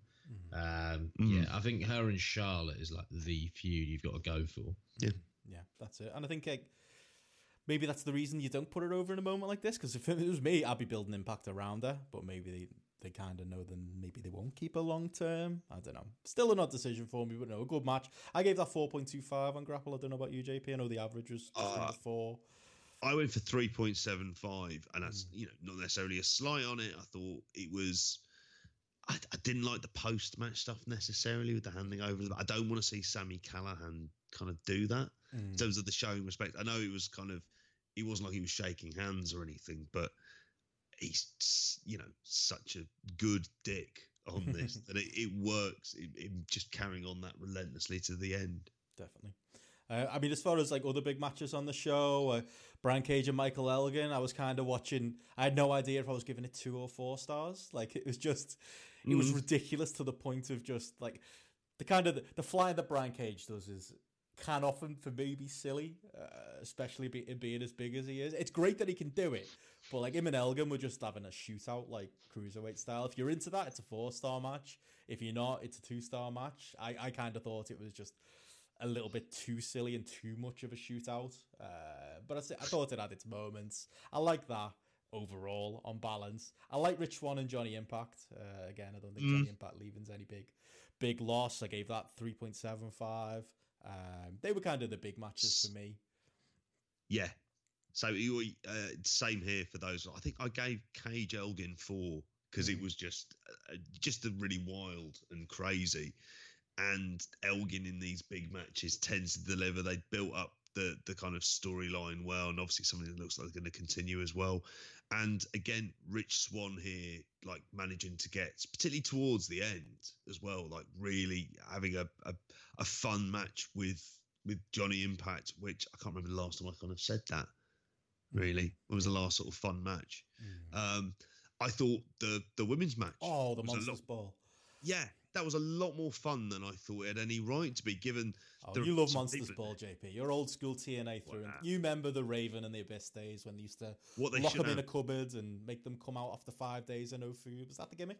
Mate, they should be doing a ten bell salute to a picture of Abyss before they before they start. And Monty Brown. It's named after the Halle Berry and Billy Bob Thornton film. It isn't about, about a woman who loses her husband Yeah. on death row. yeah, she won an Oscar for that. Didn't She she, did. It's it's not about that. It's it's more that the uh, um, Su Yung sort of returned from the undead realm with uh, Oh, with s- I don't care. Father Stop. Jim Sounds- Mitchell. oh, oh, I hated him. Stop. you know like the Sinister Minister. I used to run for all that crap. I thought Oh, he was it's- very good on this show. Yeah, he was fine on this. He He's the seems to have best of done something with ECW relics. That, that's, Yeah. that's the one. The, the the negative of the Don Callis regime is like he loves bringing back these old ECW names. Uh, Yeah. yeah. We're not a fan of RVD Moose. no, mate, come on. Uh, yeah, I love RVD. Is our he's our mate, but Yeah. no, uh, I don't need to see Rob Van Dam in 2019. No, I want to see what TNA, what Impact should be building around is people like it's the women's division, isn't it? Tessa Blanchard and and matches like that four way. The Yeah. Monsters Ball. like. They didn't- liked Taya Valkyrie, didn't they? I didn't expect to go. I'm not a Taya Valkyrie fan. I'm not a Havok fan. I'm not a Rosemary fan. I'm not a Su Yung fan. And I came out of that match just like all four of them. They killed it. They went up there. They were willing. To, you know, they took some big bumps and they worked hard and they made something out of what is. Re- I mean, we, we we joke we love Monsters Ball, but it's it's a very sti- it's a silly idea that's kind of. I suppose it's less silly in, in modern impact, but they really made something out of that match. I, I thought that was like a, a really, really memorable one from the show. I gave that 375 as well. Yeah, I think I gave that three and a half, Mm. which I wasn't expecting, but it was it was bloody good fun. Mm. But you're into Eddie Edwards doing as Eddie Edwards is still doing a Tommy Dreamer impression at this point, and- Ugh. and at this point, it feels like Killer Kross is doing like an impression of what what Vince Russo would book Dustin Rhodes to do in WCW. He's a very like seven kind of character at this point. Yeah, uh, that's not the good stuff. Um, you know the. Your mileage might vary on the multi-mans they kind of did earlier on the show as well, but I would say as far as the big stuff goes, it all hit. they love opening with a multi man. Oh, I like best way Willie to do it. I'm a, I'm I'm quite high on Willie Mack. I think I think he's he's quite fun, and it's yeah, it opens it up. It got people kind of completely hot, Hmm. um, and even the I, I was disappointed by the tag match. I have to Hmm. say to a degree because I thought I really like LAX, but I don't know whether or not it's because they're leaving or Mm. Yeah, they did the injury angle, didn't they? Which was weird. Uh, plus, it, Yeah. introducing the North and adding them to the match, you kind of don't really fit that, suppose, more flippy style at the Rascalz than LAX might have been. Although we did get Ethan Page doing a body slam off the second rope, which I always appreciate. I was going to say Ethan Page has got real presence about him as well because um, Josh Alexander necessarily has kind of got that kind of look about him as well, and there's something different. So, you know, it was like all of these undercard matches, they were fine. Mm. There was nothing on there like if you th- if we're going back to classic TNA pay per views, there was nothing on a terrible level there. No, that's it. And the problem is, JP was saying all this. No one's going to watch it though. Joe's not going to watch it. I'll watch the main event. Good lad. Possibly Elgin Cage, depends on time. Elgin Cage, you will either love or you'll hate. Nowhere in between. Uh, I'm not. I sure. like both of them as wrestlers, so I'm intrigued. And the main event, I'll definitely watch. Good story. Yeah, again, last year, Sami Callihan and Pentagon was the best match on Slammiversary, and again, Oh, that was here, great. So, you know, if you enjoyed that, I'd say you'll probably enjoy this too. Um, but again, JP, no one else is watching this. Um, it's it's a sad thing, but yeah. Uh, I'll be there. I'll be there till it's dying day. Unfortunately, I think I'm locked into this death spiral. I think we're in the dying days. To be fair, JP. Yeah, I think we're past dying days at this point. Well, it's. Do you know what? They had the chance. Mm. They they really they had It's a- multiple chances. It's a postscript that's gone on forever, yeah, Yeah. and it's been quite a good postscript. it has been, Mm. Yeah. but still a postscript. Yeah. That's them all over. Anyway, speaking We're of at the postscripts, era. Yeah. Yes. anything else God on, uh, long. on Impact, other wrestling? Anything else we want to talk before we go? Oh, there's going to be so much wrestling to watch coming up in this. Uh, this AEW week. As yeah. well this weekend. Yeah. Mm. Big League of Ireland European uh, Oh. European football nights going on as well this week. That's you know I'll be watching that tomorrow. Because we'll be talking about that next week. Yeah, will be. That'll be the first half hour of the show. First half match of that, second Dumble half hour League. AEW, last three hours New Japan. I've told you, you need to start this League of Ireland podcast with someone. Joe. You, you'll do it. I am not watching League of Ireland. Yeah, you will. How am I going to watch it? I've got access to the games. Find a way. Look, I don't have the same amount. Benno, you'll do it. You'll be up for it. Throw them on the JP drive and I'll consider it. Yeah, we I'm not. go. I'm nah. Fuck that. The only games I'd consider watching not live are games that I'd great games that I'd consider re-watching. And I'm not watching Dundalk versus Shamrock Rovers. not live. I'd watch it with you. I'm not watching it not live. Yeah, okay. Don't watch them with me then. Ah, do, do you want me here? Yeah. Watch he always League of wants you there, Joe. Exactly. He wants to punish me with one of his fucking roasts. That's the problem. Back to that old chestnut again, and on that bombshell. that's it, yeah. Roast equal ratings. That's what we've uh, we've laid this week. But yeah, as you both said, we'll uh, we will be back. time. we'll be back next week. We'll be talking like say a heavy first uh, proper G1 week. We'll be talking AEW. We might talk a little bit of League of Ireland. Uh, and we'll be talking about everything else that's uh, kind of going on in the in the world of wrestling. So, unless you've got anything to plug, JP, uh, should we get out of here? No, yeah, let's let's get out of it. Or go back and listen to Cruel Summer again for old time's sake. And you're on BWE this week as well, There aren't go. you? That'll be up tomorrow with uh, me, Jamesy, and Martin Batteheder again. So yeah, listen to that, and then yeah, we'll be back next Monday to talk uh, all the stuff I just mentioned, all the big news in wrestling, roasting is, and I'll manage to get fry ups out of Joe. That's it. Right.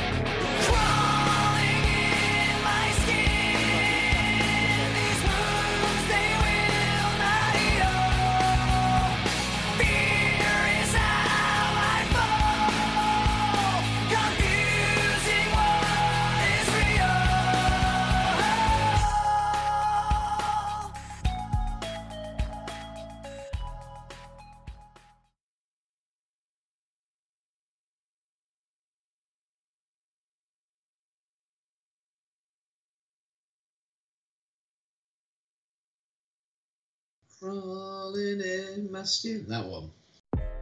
Are you ready to meet the moment? OZY and our friends at Chevrolet are proud to present Real Talk, Real Change to help foster racial equality in America. And we're inviting you to help. Join me, Carlos Watson, as I talk with key leaders from across the country about racial disparities in America's healthcare system. Look for The Carlos Watson Show and Real Talk, Real Change on YouTube and subscribe. Or download The Carlos Watson Show wherever you get your podcasts.